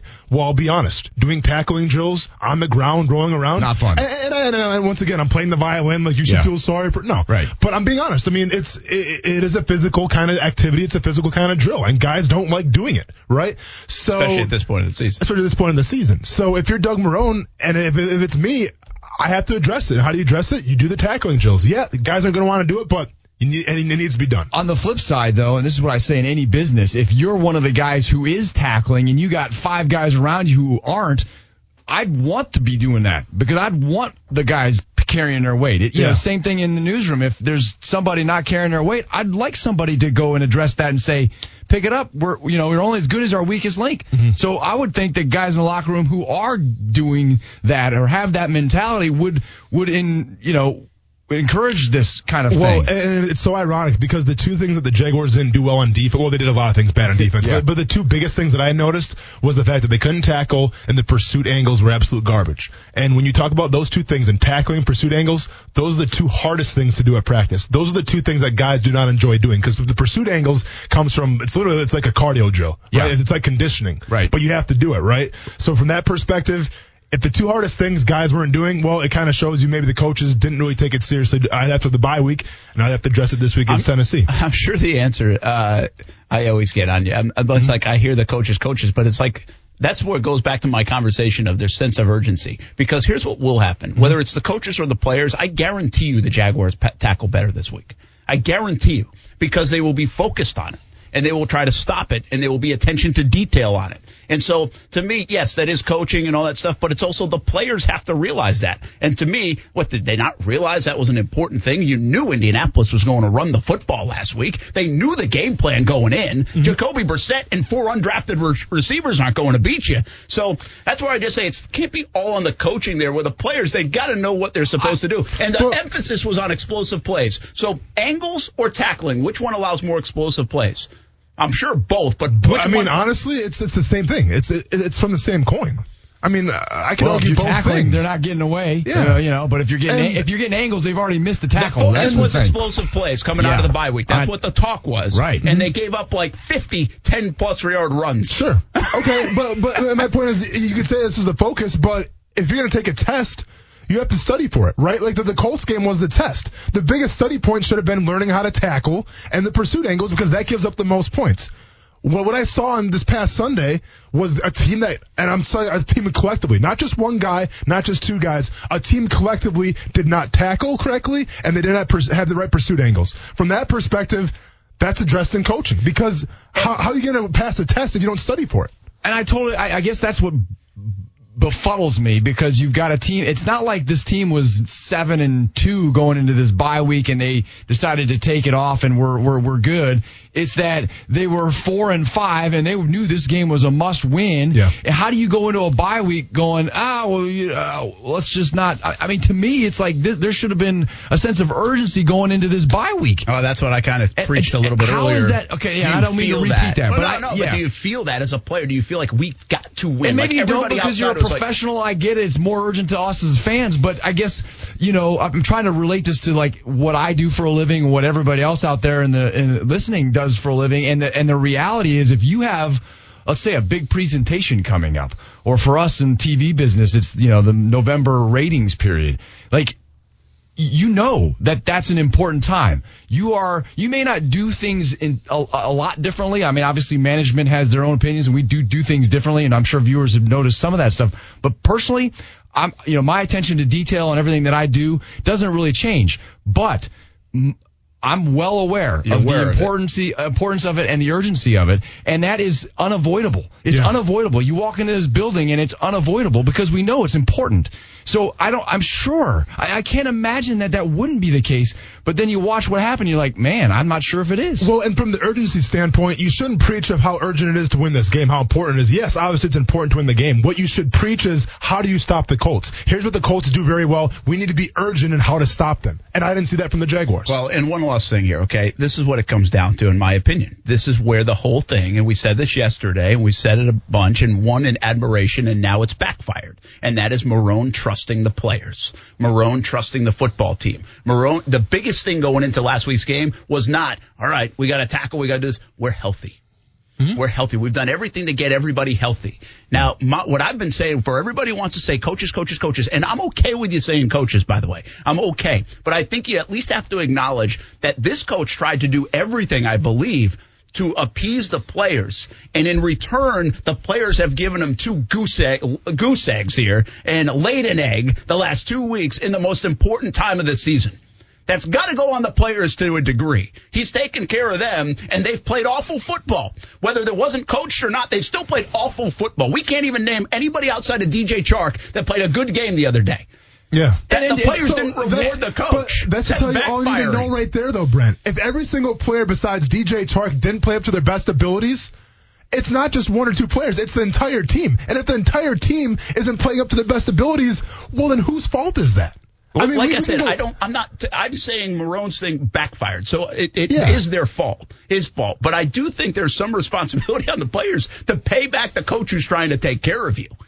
Yeah, I mean, this- I mean, and, and trusting it- you with the team. look, Well, absolutely. again, back if- the- go ahead. Well, I was going to say, getting back to just like the you know the people listening to us right now, or what I do for a living, or anything else. You know, you you've got bosses who are trying to put you in the right position to succeed. Hopefully, if Yeah. they're good bosses. Sometimes they push the wrong buttons. Well, right, or whatever, and and then that's on them, or they don't give you the resources you need to to succeed, and then that could be on them as well. But ultimately, when you go in and do that presentation, you're either prepared or you're not. You either do a good job at it or you don't, and that is ultimately on you. Yeah. and, and and so uh, that's I, that's the way I look at it. Real quickly, I know you're up what against. are you go ahead. prepared for tonight at I five o'clock on. CBS 47 I am- and Fox 30? I am preparing very hard. Uh, not actually, as I'm sitting here talking to you guys, but I can tell you that uh, there is a, a, a really uh, wild story out of Clay County. A woman uh, disappeared almost a month ago in Clay County. Um, she hi- she hired uh, this guy to do some work on her house.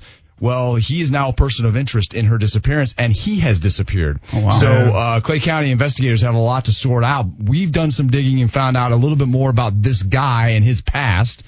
And we're going to try to also walk people through, uh, you know, how they can do some more digging on contractors before they hire them as well, because, um, you know, we don't know exactly what happened, but uh, you got to be careful when you have some of these folks come, coming over. And then also, kind of interesting. I know you're real big into downtown development, like I am, Brent. Uh, the, the the landing, the demolition is full on. You know, for the longest time they were pulling stuff out. No, no. Walls and roofs are coming down. Wow. And we're gonna have a live look at five o'clock from Sky Action News Jax at the progress being made at the demolition of the landing, and it's significant. Oh. so it's kind of cool. I We mean, like there's not a lot things of being yeah. I mean, it's kind of demolished yeah. If you want to see some we? cool stuff happening now at five o'clock, they may be done for the day, but you'll be able to get a good look from above as to just how much work they've done already, how much more has to happen.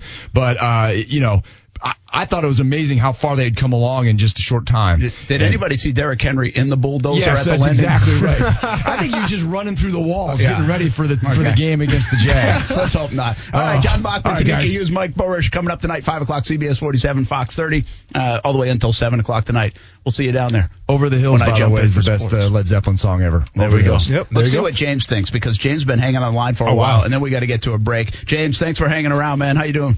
All right, how y'all doing? Good, good. All right, I got three things to say. Number one, I'm a diehard Jazz fan. Number two, Todd Wash need to run a better defensive scheme. And number three, how in the world we run the ball nine times against the Colts? Those are really good thoughts and really good questions. I appreciate you hanging on the line, listening to the show, James. Thanks very much uh, here on Action Sports Jax on ESPN 690. Well, lo- diehard fan, frustrated fan. Uh, no doubt everybody is in town right now. Uh, Todd Wash's scheme. Defensive scheme. That's interesting to me uh, because I go back and forth. I told you yesterday I'm about. I think this scheme has shown good things and and produced good uh, rankings and moments, and obviously got them to an AFC champion. They were led by their defense that year. And I look around the league and I see an Atlanta team that went to the Super Bowl playing that kind of scheme, uh, but then has looked like an eyesore at times. But the- Seattle the, has past couple weeks, Atlanta's been playing on fire though. I, I see Gus out in in L.A. Mm-hmm. and he holds Mahomes to 182 yards and Aaron Rodgers to the worst game he's had in 15 years in the NFL. Mm-hmm. Uh, you know, so it's got the pluses and minuses. I do think it's a scheme that really needs good players in it. Uh, and obviously any scheme would, Yeah, but I'm yeah. just saying it gets exposed sometimes when you have some weaknesses. So what I said yesterday is I'm about done talking about the scheme. I wouldn't mind seeing a different scheme around here because we've had this scheme around for so long, and yeah, it, it won you games in 2017, but in the in the grand scheme of things, it it hasn't put you over the mountaintop, hasn't won you consistently enough, and if they were to mix it up and throw it out the window tomorrow, I'd be fine with it. Uh, but I don't know if it's always. I, again, I, I I don't know how much of the scheme is 200 plus yards, and how much of it is the fundamentals of football, whether that is coaching or players. Yeah, you know, I mean, but here's the thing though. So obviously you have what you have on your defense right now, as far as your personnel is concerned.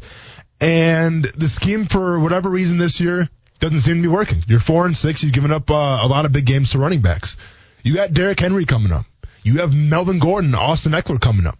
You got Josh Jacobs coming up. And you got to see Marlon Mack again. We'll see if he's healthy or not. If not, I don't think it really matters that offensive line for for the Colts. One yard Jonathan Williams coming Yeah, up. exactly. So from that perspective, yeah, if if I'm completely evaluating what I have right now on defense, and I'm looking at the schedule coming up, there has to be something because if you truly believe in your scheme, you keep doing the same things over and over again, and you're not having the results. Well, that's insanity. And it's not necessarily maybe a knock on Todd Wash's scheme. It's just the fact that you don't have the guy. I mean, it's worked before, right? 2017, it worked fine but you don't have the guys, whether it's because of age and guys are getting older or just the personnel. You don't have, you know, you had Telvin Smith leave, whatever the reason is. It's not really working this year. So from that perspective, I think you have to look at yourself a little bit and see like, you know what? I, I'm really passionate about this scheme. This is my baby, but we got to do something else, you know, and we always thought Dom Capers came in for that reason. Well, right? they have Because- wrinkles now in it. There's they no doubt to- they've done some different things. Yeah, but I'm by saying the way, man, if they base. stopped the run, we'd be looking at this defense way differently. I think, don't you believe? Well, yeah, but but who knows that? I mean, yeah, you stop the run. How are you in the pass game? We don't really know right now because you can't stop the run. Yeah, that's fair. You know, That's so fair. from that perspective, yeah, I I like to think that if it was just passing all the time, it would be better. But that's not what teams are going to beat them with. You know, so if you look at what you got right now. And all the pieces at, at your disposal, I think you got to throw a different kind of wrinkle, especially on that base defense. Because let's be honest, it's not like teams are. Well, the Panthers did this. The Panthers threw a lot of like that gadgetry and stuff like Yeah, that, yeah. and confused the Jaguars in the backside. But dude, the the Colts just ran smash mouth football. They just said we're going to run at you and we're going to be able to do it. That's all it was. And you know what? The you. Tennessee Titans, they run sm- smash mouth football. They're going to do the same thing. You know, they're going to try. So to. exactly, they're going to try to. So I think you got to kind of take into that account a little bit and maybe throw some changes out there. And the last one uh, from James is about the run, and we talked at length about it. I, I would think the most difficult guy to be in the building today, uh, today this week, is John DeFilippo. I, and, and I know I know Todd Wash's defense gave up 264 yards, Mm-hmm. but I believe the one that's getting the evil eye from the head coach, from the running back, from anybody who's From the- watching the from the film offensive on the offensive line who had to pass protect 47 times. I would think. I mean, you know, do, do you agree with me? I mean, even Oh, though I absolutely agree with people you. are like, dude, what? And, and again, I think it's important to preface any kind of DeFilippo conversation. And I would tell him this if he was right here.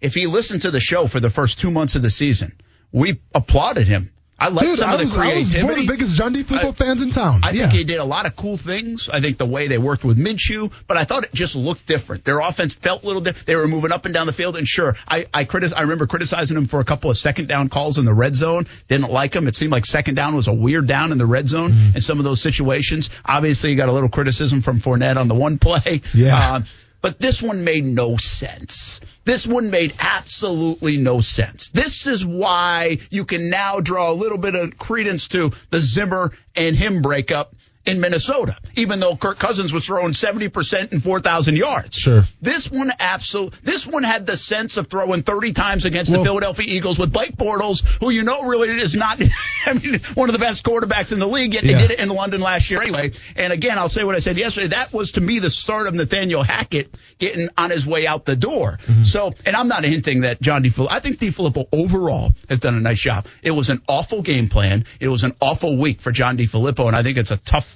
week to be in the building for him. And then here's the problem that I have with John DeFilippo now is the fact that the best thing that John DeFilippo does better than anybody that we've we- we've seen in a long time, Brent, and something that I praised him every single week was his ability to utilize the quarterback's strengths and weaknesses. Right? Like I came in here every single day, whether it was a, a win or a loss, and I praised John DeFilippo for being, you know what, Gardner Minshew, six round quarterback. They're using his strengths, right? Like they're letting Gardner Minshew succeed. They're not putting it all on Gardner Minshew's shoulders. They're letting, you know, they're using the run game as well, but they're setting him up. Nice short to intermediate passes to get him started. Then as the season progressed, Minshew got more confident and they opened some more things up. Well, with Nick Foles, it just seemed like, you know what? Nick Foles hasn't played in how many games, but I got so much confidence in him that I'm going to take a cold guy off the bench, and I get it, Foles has done that before, but I'm going to take a cold guy off the bench who hasn't played in God knows when, and all of a sudden just throw him in the mix and say, go win us a ball game. Like to me, that's not setting your quarterback who's coming off an injury up for success. And the thing that you're doing so good at now, it's like one of your worst traits in one week.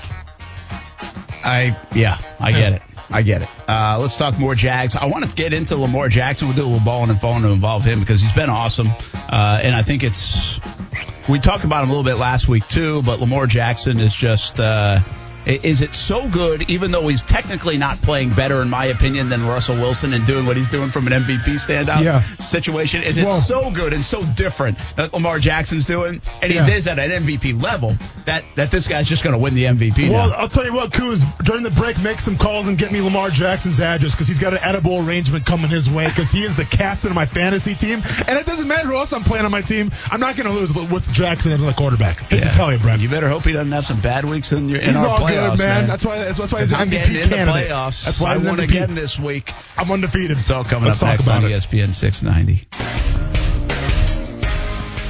the MVP front runner. If anybody else got to say something different about that, then come see me. I'm right here in Beemore outside the bank. If you got an issue with that, come see me. I'm about that. Big trust. Woo woo. Lamar Jackson in the flesh. Yes, sir. Big. I'm with you. I'm with you. New era eight apparel. That's right, Brandon. About my fantasy football team. Woo woo. Big trust. Come get you some. I'm going to drive up to Baltimore right now and meet Mark Ingram outside. I'll be out there in about eight Yeah, hours. let's make sure the camera's good. I'll be All out right. there in about eight hours, Ingram. Okay. I'm going to the Inner Harbor. I'm going to have some crab cakes too. So, Big trust. Woo woo. so remember when you called out Sean Payton, I had your back. Yeah. I'm not gonna have your back with Mark Ingram. So guess what? You're on your own in this one, man. Couple Good luck with that. Something to do with those Saints guys, I guess. I guess. um, I, you know, here's one of my favorite things about Lamar Jackson.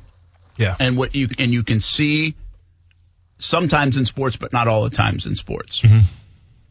And that is when you have the players and coaches going over the top to talk about a guy, Sure. which tells me on the inside he's probably not talking about himself very much. But there's this super like, holy cow, hmm. kind of, this is so different, right? The, because, because in your world, when you play professional sports, you see a lot of guys that are okay. I mean, that guy might be a shade faster. That might be a shade stronger. He might have a little better technique. You know, maybe he's a savvy, his IQ, all, you know, all these little things that they might kind of waver. You know, it's like playing Madden, right? One guy might be 96, might be 95, but is there really that much of a difference? It's not noticeable difference. Yeah. But then you get a noticeably different guy. Mm-hmm. And I think this is so different, especially for people who have been there, because now you're comparing Joe Flacco, statue in the pocket, Yeah.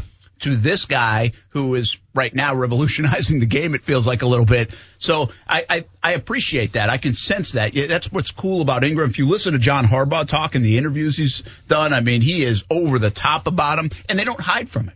You know, it's not. There's some. There's I think kind of an unwritten deal with coaches, especially and players, mm-hmm.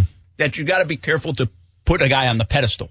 Mm-hmm. Well, John Harbaugh has not really shied away from doing that. Yeah. He has put Lamar Jackson on this pedestal, and the other teammates have followed suit. So I think it's kind of a cool thing from that area going on where we just don't see it very often in sports. I think Mahomes had a little bit of that feel last year. Sure, yeah, you know, and it's crazy because when we're talking about like like I said, bro, I think this guy is an absolute game changer. And when I reflect on my career and the game changers that I either had a chance to play against or share a locker room with, you know, they're a few and far between. Now, yes, there's been great players. There's Maurice Jones-Drew. I mean, it, dude, I would remember sitting on the bench and like watching him just be, like, yeah, that's that's legit. Chris Johnson, another one. He's Chris Johnson is prime for Oh, the yeah. Titans. I mean, he he was almost a game Noticeable, right? He was almost a game changer, but not quite up there. I mean, two guys really stand out as true game changers when I played.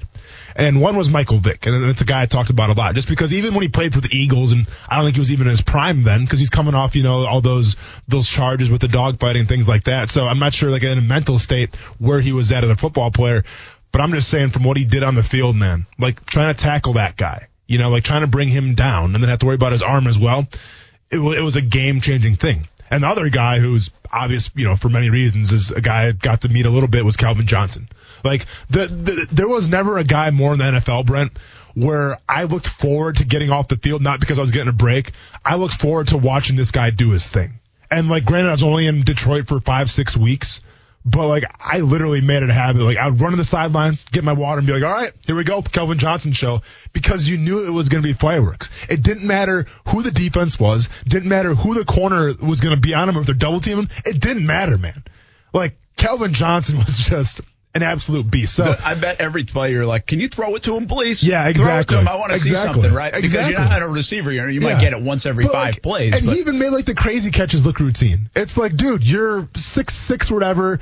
How are you that fast? Yeah. You know, like, how are you that athletic? I'm six six. I can't I can't turn my hips like that. Like, what does he have that I don't? You know, so it's just it was craziness. But now, you know, the, the new era, the modern era of NFL, and two guys. I mean, obviously Patrick Mahomes. I- think we can agree he's a game changer, mm-hmm. right? Because for what he's been able to accomplish so far in such a young career, he's MVP. He's a game changer. But dude, Lamar Jackson. I mean, it's just, and I've said it before. I'm going to say it again, and I'm going to double down on this. I think that he is changing the way that young kids are going to be playing football, or he's going to be changing the way that people look at the quarterback position. And I get it. The dual threat quarterback, it's nothing new. It's been going on for a long time. Teams have been doing it. Russell Wilson, Deshaun Watson. Teams always do it. But I'm just saying an elite athlete where usually you'd see him at wide receiver or even running back. An elite athlete with a pretty good arm at the quarterback position. That's the new wave, man, because you know what? They haven't been able to stop it yet. I saw this great illustration, I thought, from Dan Orlovsky the hmm. other day. He broke them down, broke some plays down in Baltimore, and I even tweeted at him, and I said this about it. I said, it shows you when he broke this down. If you go back and find it on social Sure. media, Yeah. and and he's basically saying how they utilize their their big people, their tight ends and their three tight ends, and, Oh, and they're then all physical, man. and Every tight end's physical, yeah. Whether they match up Ingram by you know against a linebacker Mm-hmm. or everything. So my point was, you know, Lamar Jackson's been great, but he's not doing it by himself. The coaches have put him in an unbelievable position to be successful as well with the way they've built that team, Yeah. Mm-hmm. the way they utilize their strengths, the way they scheme everything. At least from this illustration. And I kind of said to him, I was like, it's almost like Harbaugh and the Baltimore Ravens got the latest edition of Madden, Sure.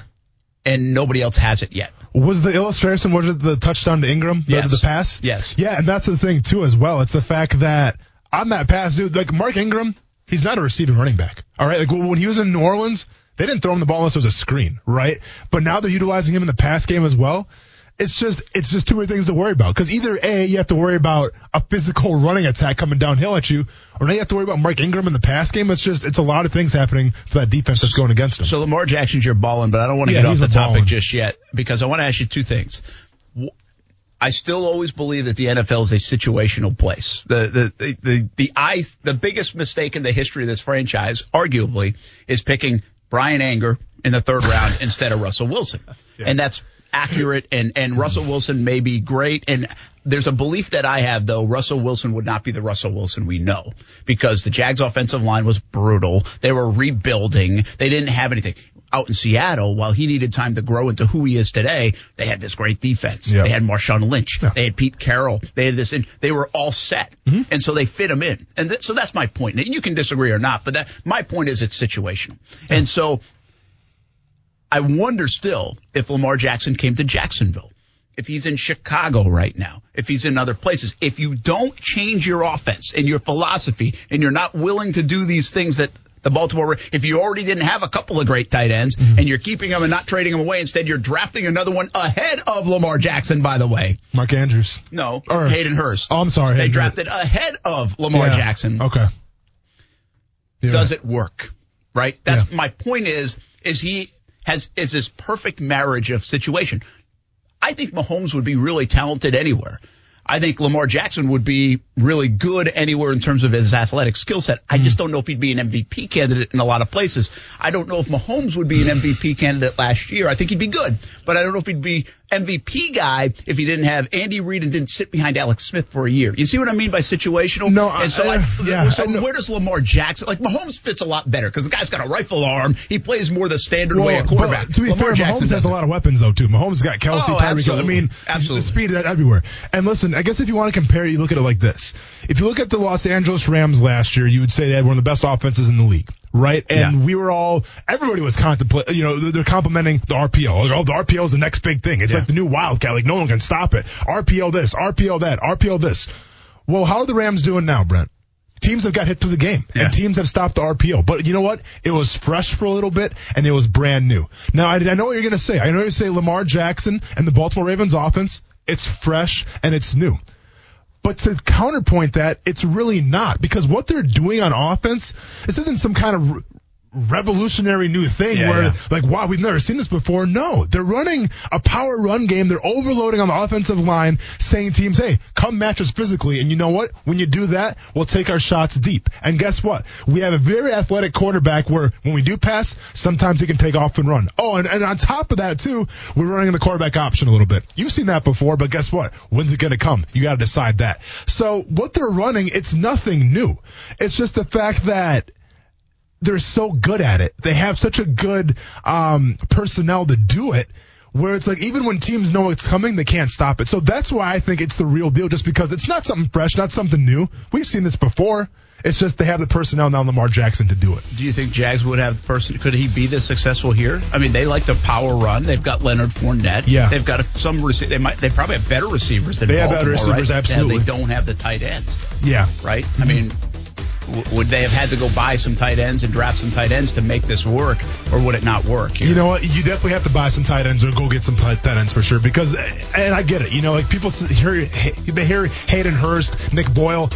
Those, Like, uh, yeah. th- those aren't household names. Now, Mark Andrews is getting there. Yeah. But the other two, it's kind of like nah. But dude, they're they're they're viable in the pass game and in the run game, and that's rare, especially in 2019 for tight ends. And they're all three great run blockers as well. Think about this during the break: Mahomes or Lamar Jackson. Oh man. Uh, next on ESPN Don't do that 690. I want to live like a player for a week. I want the 24 hour rule. that would not be good for the show, probably. Well, but, the what, but what if we just talk Jags on Monday Okay. and then couldn't the rest of the week? Like that would be our 24 hour rule. What else do we talk about then? Wrestling? I don't know, but we're getting pretty close to that point anyway. Yeah. if they don't start which one winning do you games, say? soon, we might be doing that anyway. You're gonna start up your Sunshines and wrestling Rainbows is packing up. I know, right? One Um, hour of wrestling. Yeah. So now on the uh, the eighth uh, part of the card on this UFC tilt this weekend. Yeah, the, the prelims. you gotta be breaking down prelims, and then we'll get down to like, you know, some world star fights eventually. Let's this do is it. this is the fight that starts at two in the afternoon. hey, what are you guys doing at four o'clock in the morning? Because we got a UFC card in Turkey that I think you'd be interested in. Check these numbers out. Yeah, I got you. boy.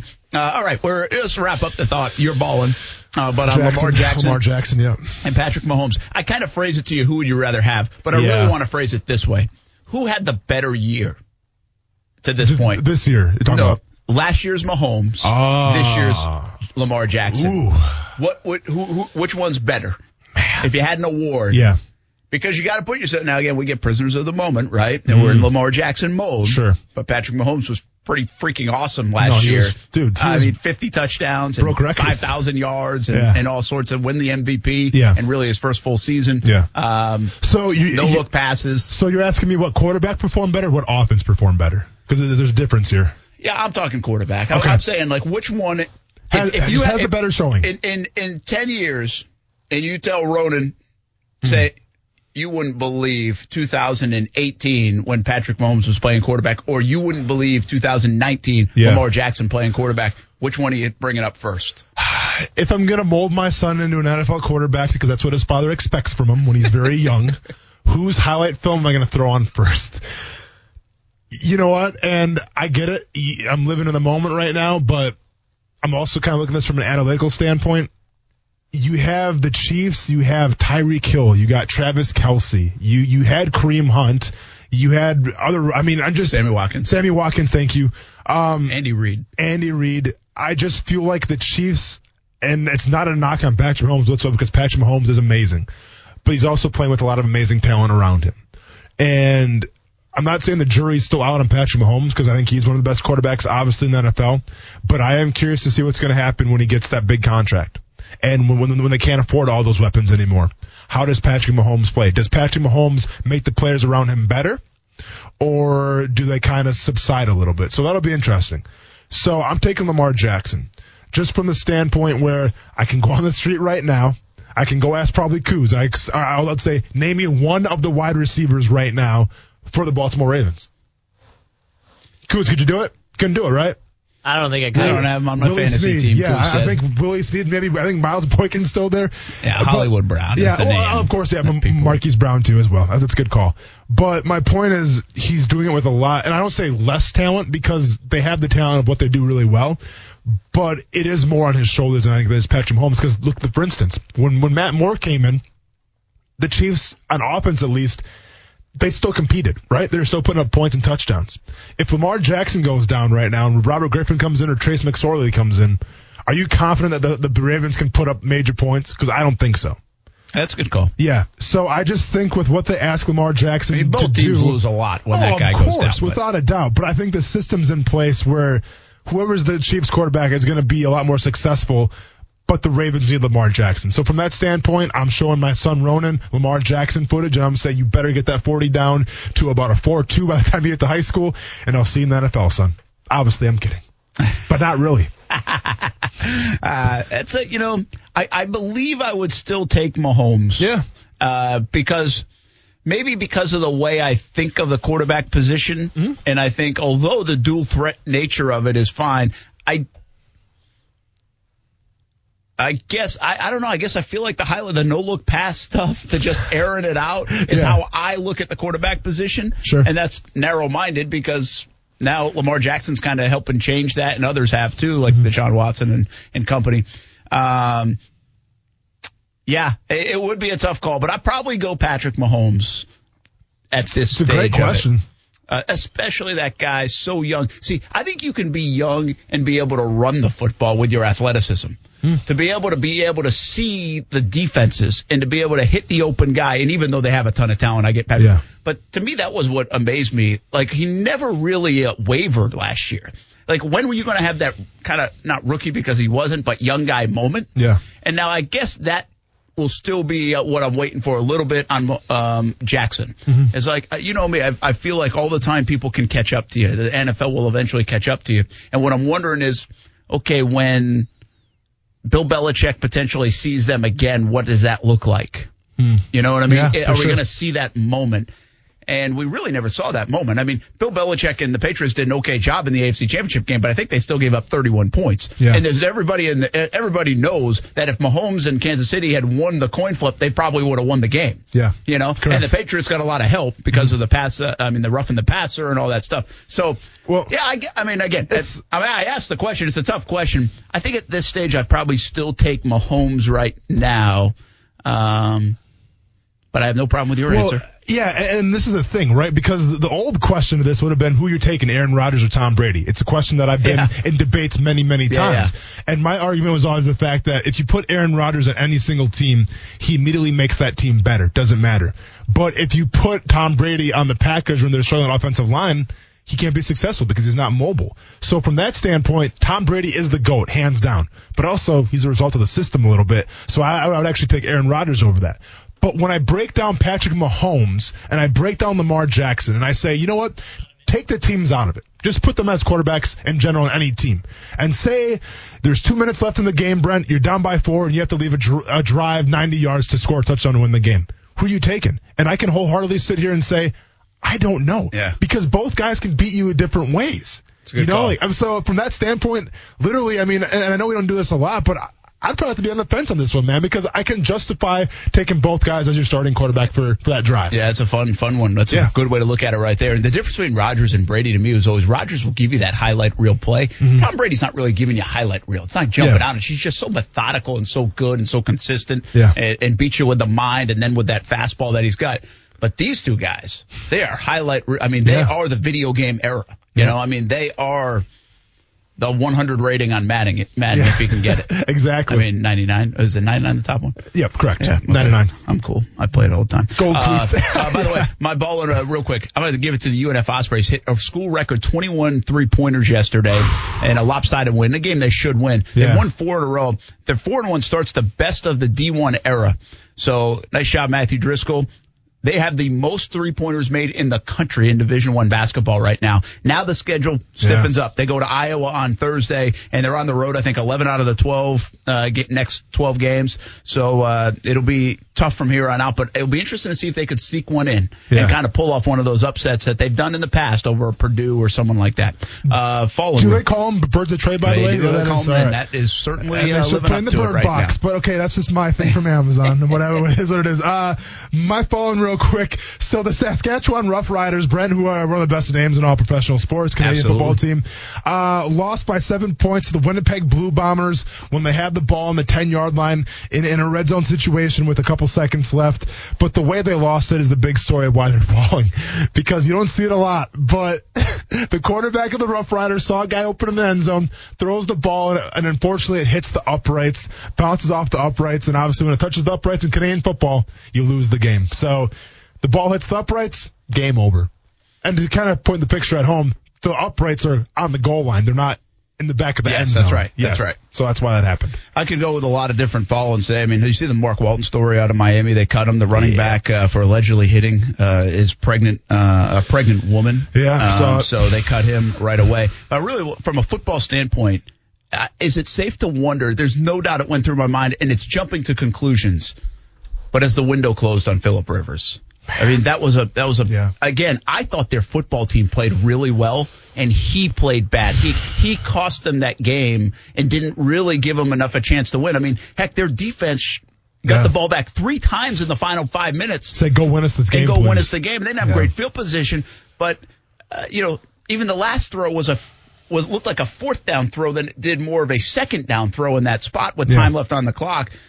I, I just wonder, and you know, Cool. you watch these guys like Mahomes, and you watch even like a Minshew earlier this year, and you watch, uh, you know, Russell Wilson, and you, and then you see some of these old guys trying to break away from the pocket when. Yeah. they need to scurry, and it's so noticeable. And that was really my takeaway Sunday. I will say this: Nick Foles and this offense kind of looked slow in relation to the way Minshew and the offense looked. Yeah. Be, and they are. They're slower. That's reality. And, and they've got a lot of different things that they can do well, more so than the other guy. But it, it certainly crossed my mind that Rivers, uh oh, this the window Listen, might be done, man. Yeah, and listen, and I get it. If you're an NFL quarterback and you bring passion like he does, and you bring the leadership that's important at the quarterback position, same thing with Tom Brady. But at the end of the day, no matter how hard you try to fight it, Brent, Father Time will always be undefeated. And last night, you saw Father Time show his hand a little bit. And I think with Tom Brady, even this season, yes, the Patriots are doing very well. You know, they might be the top spot in the AFC. But Tom Brady's not his usual self either. Their offense isn't. Yeah. You know, wonder why he wanted Antonio Brown and all those guys yeah. that came in there so Yeah. badly. And Yeah. probably wants to talk Gronk out of retirement Yeah. because they are not that great on offense. And you Yep. said the offensive line in New England is shaky. That, that's a great segue, by the way, because stay in your lane when we come up here in the next couple segments. Gronk's part of it. Ah, very good. We're not done anyway on this show. What the heck is Kuz doing with our video feed? I want to know. That answer comes up after Okay. this on ESPN 690. enjoying your job and working hard aren't mutually exclusive. Right. And that's one thing that people forget when it comes to the game of football. You know, you can see some of these games, it's raining, it might be snowing. Guys have these gritty looks on their face and they're just out there throwing haymakers. But at the same time, you have to be able to enjoy the work that you do with your units. That's the reason that I can go in there and that I can talk to those guys and they can talk to me and say, hey, Chris, I need you to pick this up. Hey, I need your help going on with this because we trust each other and because we have that camaraderie. How isn't this guy in office yet? I say it every single time I hear his voice speak, Brent. Well, Guy's so legit. Here's the deal. This is what I liked about asking Chris Conley about this last night on Jags Report Live, 7 o'clock, CBS 47 every Monday night. Come on out and uh, visit with us at Top Golf. Uh, we have about six shows left, and, and we have a lot of fun even if the Jags lose. But they had that dancing video of the wide receivers outside the stadium last week at practice. And so Yeah. we showed it. First of all, I was like, what the heck are you doing? Yeah. Uh, what is this? And so they were all stealing Dede Westbrook's dance. It was supposed to be a one-on-one uh, with Ashlyn Sullivan from Jaguars.com, and uh, not the dance, the interview. And uh, but I, I flipped that around to be like, you know, fans don't like seeing this kind of stuff. You guys having fun when you lose. It, it, No, it's for like sure. it, again. I mean, it goes back to really the start of the show. Like that disconnect is like we don't know. Well, I thought he have a, had a great answer, you know, in terms of working hard, enjoying your work, and and still. I mean, if you get all tight and you're miserable all the time, how are you supposed to perform in any job? That's Yeah. no fun. Yeah. Doesn't matter what your record is at that point. It's no fun. Mm-hmm. Now it's harder to keep doing that when you lose, but um, it's still important to do it. Uh, let's go to John right now. He's uh, checking in on Action Sports Jax on ESPN 690. Wants to talk a little bit about the Jags. Brent Martineau, Austen Lane, Coos along here on a Tuesday. What's up, man? Hey man, how you doing? Good. Uh man, you know, the Jags, man, they had no answer to the Colts. It was uh you know, there's no sense of urgency, you know, even though it was a promising week leading up to the game. You know, the team had a golden opportunity. They squandered it within two quarters. You know, there are plenty of negatives, and I'm not sure that there was many positives to take from it. No, absolutely. Uh, there's there's not. Uh, I, we trying to say DJ Chark's the only guy that played well in that football game. It appears um, from coaching to players to heck, even the kicker who's automatic missed the kick and had the 24 uh, consecutive kick streak end as well. What's the fix? Is the bigger thing, man. What concerns concerns you the most? Oh, well, I'm not even sure at this point, man. You know, Doug Marrone's playing for his job at this point. You know, it's uh, you know, he's beloved by the players and the media, but you know, the, the fans, the fans are turning on him, man. You know, once you've lost the fans, there's, there's not much coming back from that. You know. John, what's up, man? Austen Lane here. I guess one of the biggest questions that we've been asking on the show is how many games does Doug Marrone have to win in order to keep his job, or does the front office have to keep his job? From your perspective, obviously you're a Jaguars fan. You called in the show. How many games would you want to see Doug Marrone win so he can keep his job, or reach the point now where no matter how well he does towards the end of the season, you want to see this front office gone? Uh, I think he's got to win five more. To be fair, man, you know, it, it's touch and go at this point. You know, he's got to get a streak of games. Well, we know where that was, we, we know where that could potentially go. That's what I get for asking questions. You should have kept them on too long. Oh man, Coos, Coos had a feeling. Son Coos had a you feeling. from London. Yeah. Yeah. Uh, All right. all right. Uh, hey, uh, speaking of uh, Coos, you tried this new thing on the uh, the video stream. This new program, I don't know, but you were excited about it. But it also comes with closed captioning. Well, it's Don't- called micro content. Okay, micro content. Don't close caption that last thing um, that we just had on. But what? I- i- So we put it out there, Yeah. and it's cool, right? You kind of clip a, a clip of the show, did it in almost real time, and it closed captions. So I didn't realize that part of it when you were showing me it, but it it's like listening. It's like Siri is listening to us. Yeah, it's Yeah. essentially a push to, or the you know the text to talk thing that you have on your phone. Yeah. So sometimes she doesn't understand Austen. Is that really what we're getting at? I think in general, Well- it's just a little off. It's like I This give was your it like chance a. to take a shot at Austen, by the way. Just so. Oh, it's all right, man. You- You're scared. That's all good. But uh, my biggest thing is, listen, I appreciate the love for people saying, yeah, I agree with Austen on the coaches. They should be held accountable. Obviously, I mean, there's pretty, you know, generic stuff. But then there, that was 50%, or that was maybe like 30%. Another 70% or whatever was people making fun of the app that apparently my accent comes through a little bit, or I talk too fast, where the app can't distinguish what I'm saying. So I just say like, you know, on the bottom it says, yeah, I think Doug Marrone needs to be held accountable, but instead that it says a salad or something like that. Just, just something completely random. Yeah. That that makes me lose as a as a media person all credibility because now they're like, did he say accountable or a salad? Like, for, I I can't focus on what Austen's saying now because I think he said salad, which makes no sense. This guy's been in the NFL for how long? Is is he okay? So. I don't know. I mean, I guess we, we should probably proofread these things first, I right? guess you've been in the NFL for so long, maybe it does make sense. That's a good point. uh, so, it, can you close that part off, or do we have to hope that she gets it? The the the closed Well- captioning part comes in correctly. Well, I mean, the closed captioning is a big part of it. No, it is. In terms of That's why really we in want right it. now, Brent. It is. Oh, so that's why. It is. Yeah. That's a big part of what we want. We just need to get it instead of being maybe 60% right, like 100% Okay, right. so- I don't know, man. This here's- seems like it'll be way more fun if it's not right. Here's what we're now gonna we do. just got to be careful. It doesn't sound like John. But Yeah, no, we're fine. But here's what we're gonna do, real quick. So, Brent, give me a topic to talk about, and we're gonna record this and see if it works this time. And I'm gonna s- talk very slow, and I'm gonna enunciate all my words.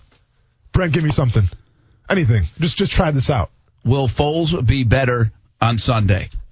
Well, Brent, when we're talking about Nick Foles, he couldn't be much worse than when he played against the Colts. So, yes, I think the optimism should be there because it couldn't get much worse. Now, for Nick Foles to be better, we also need, and here comes a big one, Leonard Fournette to do good in the run game as well. So I think if you feed Leonard Fournette the rock, Foles will also be successful with some good wide receivers at his disposal, even though they're playing the Tennessee Titans and a solid defense. I Yeah, can't wait to see if this works. You 100% are going to lose her at Fournette. I thought, I I- I thought you might. I thought you might lose her at Colts. Yeah, that's true. All right. Well, now I'm excited to wanna see what it. happens. Yeah. I So wanna there we see go. There You we got to go. clip that out, Kusar, to give you more work. That's fine. Uh, you know what? We could all use a drink. Let's go happy hour horn right now. Happy hour horn.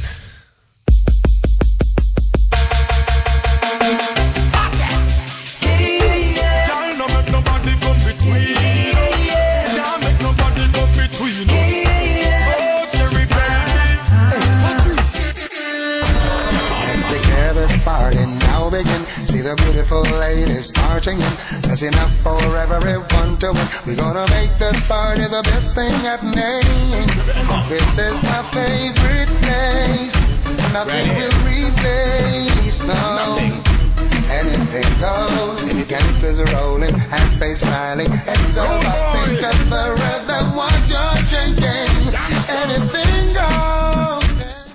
Grab a drink, get a shot, tip your star tenders. All right, absolutely here, and go check out Vita de Louis. Uh, 98 rating recently. Go to VitaDeLouis.com, and I've got another special announcement for you too. Remember when we were at RV City and and Añejo and Reposado, the new flavors were coming out along with Blanco. Well, if you go see Cam at Ponte Vedra Liquors, he is the first liquor store to carry in Añejo and Reposado, and that starts tomorrow. So you can get it in stores. More stores are coming soon, but that's Ponte Vedra Liquors. Uh, it's next to Winn Dixie at Solana Road and Third Street. So again, more locations coming soon where you can get the new flavors for Vita de Louis. Uh, also, one more important note is there's a big announcement coming up tomorrow from the folks at Vita de Louis, so we can share that with you tomorrow uh, as well. So Ponte Vedra Liquors has uh, Añejo and Reposado, and uh, it's on sale tomorrow. They're at uh, next to the Winn Dixie at Solana Road. So go check out Vita de Louis for locations on where you can get Vita de Louis and also more merchandise. Uh, go to VitaDeLouis.com. All right, you got a little stay in your lane Oh, I got show. stay in your lane, man. Cruise, cruise, cruise hit me with it. Tom? Yeah, exactly.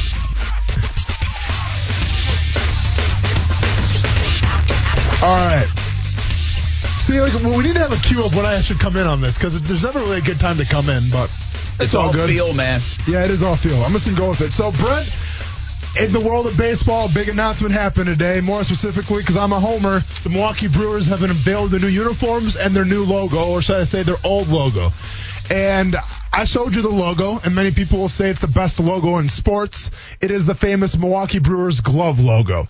But there's actually something special to it, which makes it questionably the best logo in sports. Brent, I showed you the logo, and you can get it right. No, I what didn't was get so it right. special about it? Kuz, I'm going to show it to you real quick. You come in here and see, and then go. He's yeah. not going to get it. This is a waste of time. Oh, I th- he, he, he might be a hardcore baseball fan. Oh my god! At heart, He's not going to get this. So he wouldn't get it if it was a new You've was a seen new this Knicks Brewers logo. logo before. Yeah. Okay. So dwell on it. I'm going to show the audience at home real quick. what is what is so special about this logo?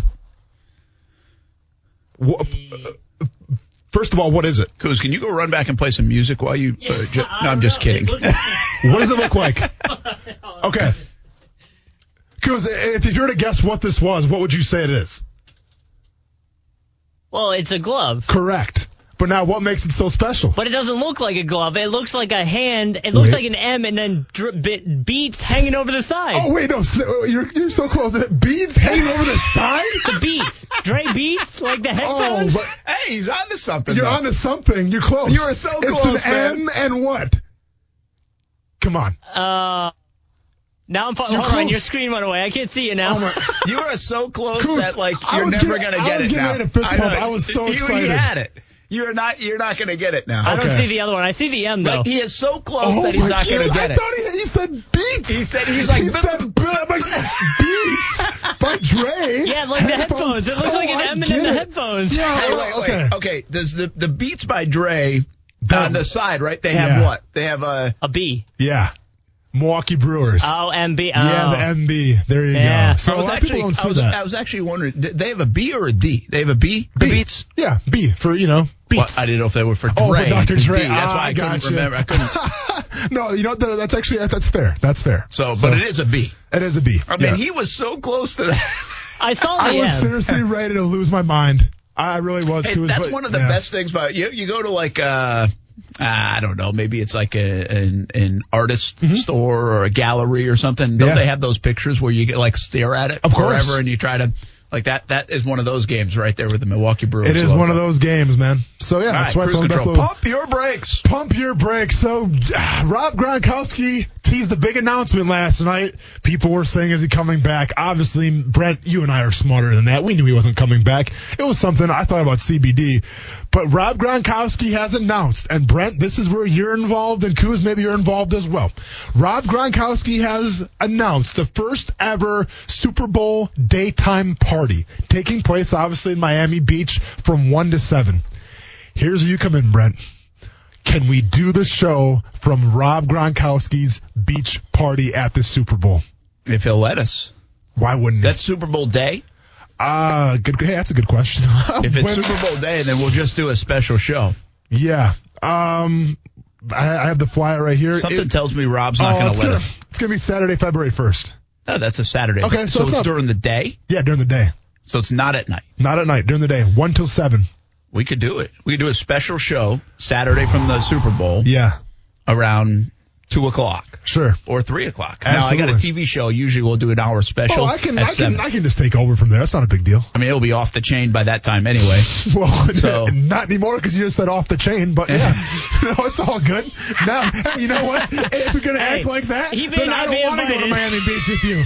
If Brent Martineau says off the chain again, I'm not going with him to Miami you Beach. can't, nope. Okay, No, But, hey, it's this South is- Beach, by the way. Will you get it right? Oh, whatever it is, Okay, neither of you guys are allowed to go. it's Miami Beach, isn't? You, you don't got Miami Beach. I'm taking my talents to Miami Beach. I Yeah, kind of it's wish I did Beach. that on purpose. That would have been South awesome. Beach. Yeah, Um, Gronk's party. yeah. So what you're saying is I should see if Scott can cover, and then I'll be your runner. Let's go. for the day. I honestly, um, careful what you're running down in South Beach. Uh, I, I don't, I, I don't know. I, I, I really am not cool enough to go to Gronkowski's party. Dude, you don't have to be. Just be yourself, man.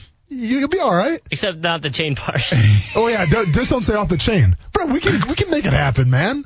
Come on, be a good We environment. get good. yeah, Well, listen, can you make it happen? You got any connections? Well, I did party with two of his brothers in New Orleans one time. Well, did you so get their number? I think I actually might have one of them to tell you the truth. Dude, they're, they're wild, but um, yeah, let's try to make it happen. Didn't Gronkowski? Did they do like a cruise together or something? Oh Wasn't yeah, it- yeah. We have that so story. Like they, they've done it a couple times. They do like the, the, the party cruise, the Gronkowski's. I was thinking of that at the other day. Should we do that? Should we do like a cruise? Remember what we talked about Like, where it would just be me rowing a little rowboat while there's like a keg do on the back? that. Yeah, we did talk about that. Yeah. Like, I don't get the cruise thing. It I would don't be like, get it either. like you guys but- on those you know- paddle you know what it was? It was uh the, the old ball coach. Spurrier. Was didn't Spurrier Oh have yeah, the they, coat? the yeah. Spurs, they were at least. I don't know if they ever did it yet, but they were at least pushing it. Yeah. And yeah, I just I, I'm trying to think of like who I would really want to hang out with at sea. and and just go on a Zach cru- Brown? like. Yeah, like say Zac Brown, because a lot of musicians do it, right? Yeah. Yeah. So Zac Brown, I guess it would be cool to see them in concert, but it's like, that's it. Like I don't need to go hang by the pool with Zac Brown. Well, you know? and like that was the thing. So there's a you know Chris Jericho, I mean, the wrestler. yeah, yeah, yeah. Chris Jericho does a Chris Jericho cruise where they have like wrestling Oh, matches. I thought your pump your brakes, by the way, was going to be the Did you see the back and forth on social media between Tony Oh, Khan yeah, I- and yeah, I did. Yeah, Tony Khan, Randy Orton. That's going to be a little tease for tomorrow because we, we got to talk about I was like, that. what man. is going on Dude, here? Tony Khan's coming unhinged, man. He's not having But it. he won Twitter. It's, oh, they he said he won. Twitter. Yeah, but like, I didn't even know if he won, but he's, they said he won. oh, trust me, dude. I, I- I don't know if he pulled some analytics out and said if I say this back, it's going to be legit. But yeah, Tony Tony Khan won Twitter against Randy Orton, Yeah. hands down. All right, that's going to do it. I'm going to try to win the night on TV, CBS 47 and Fox 30. Hope you can tune in. Thanks for listening. We'll do it again tomorrow with some Jags news and, and interviews from the locker room.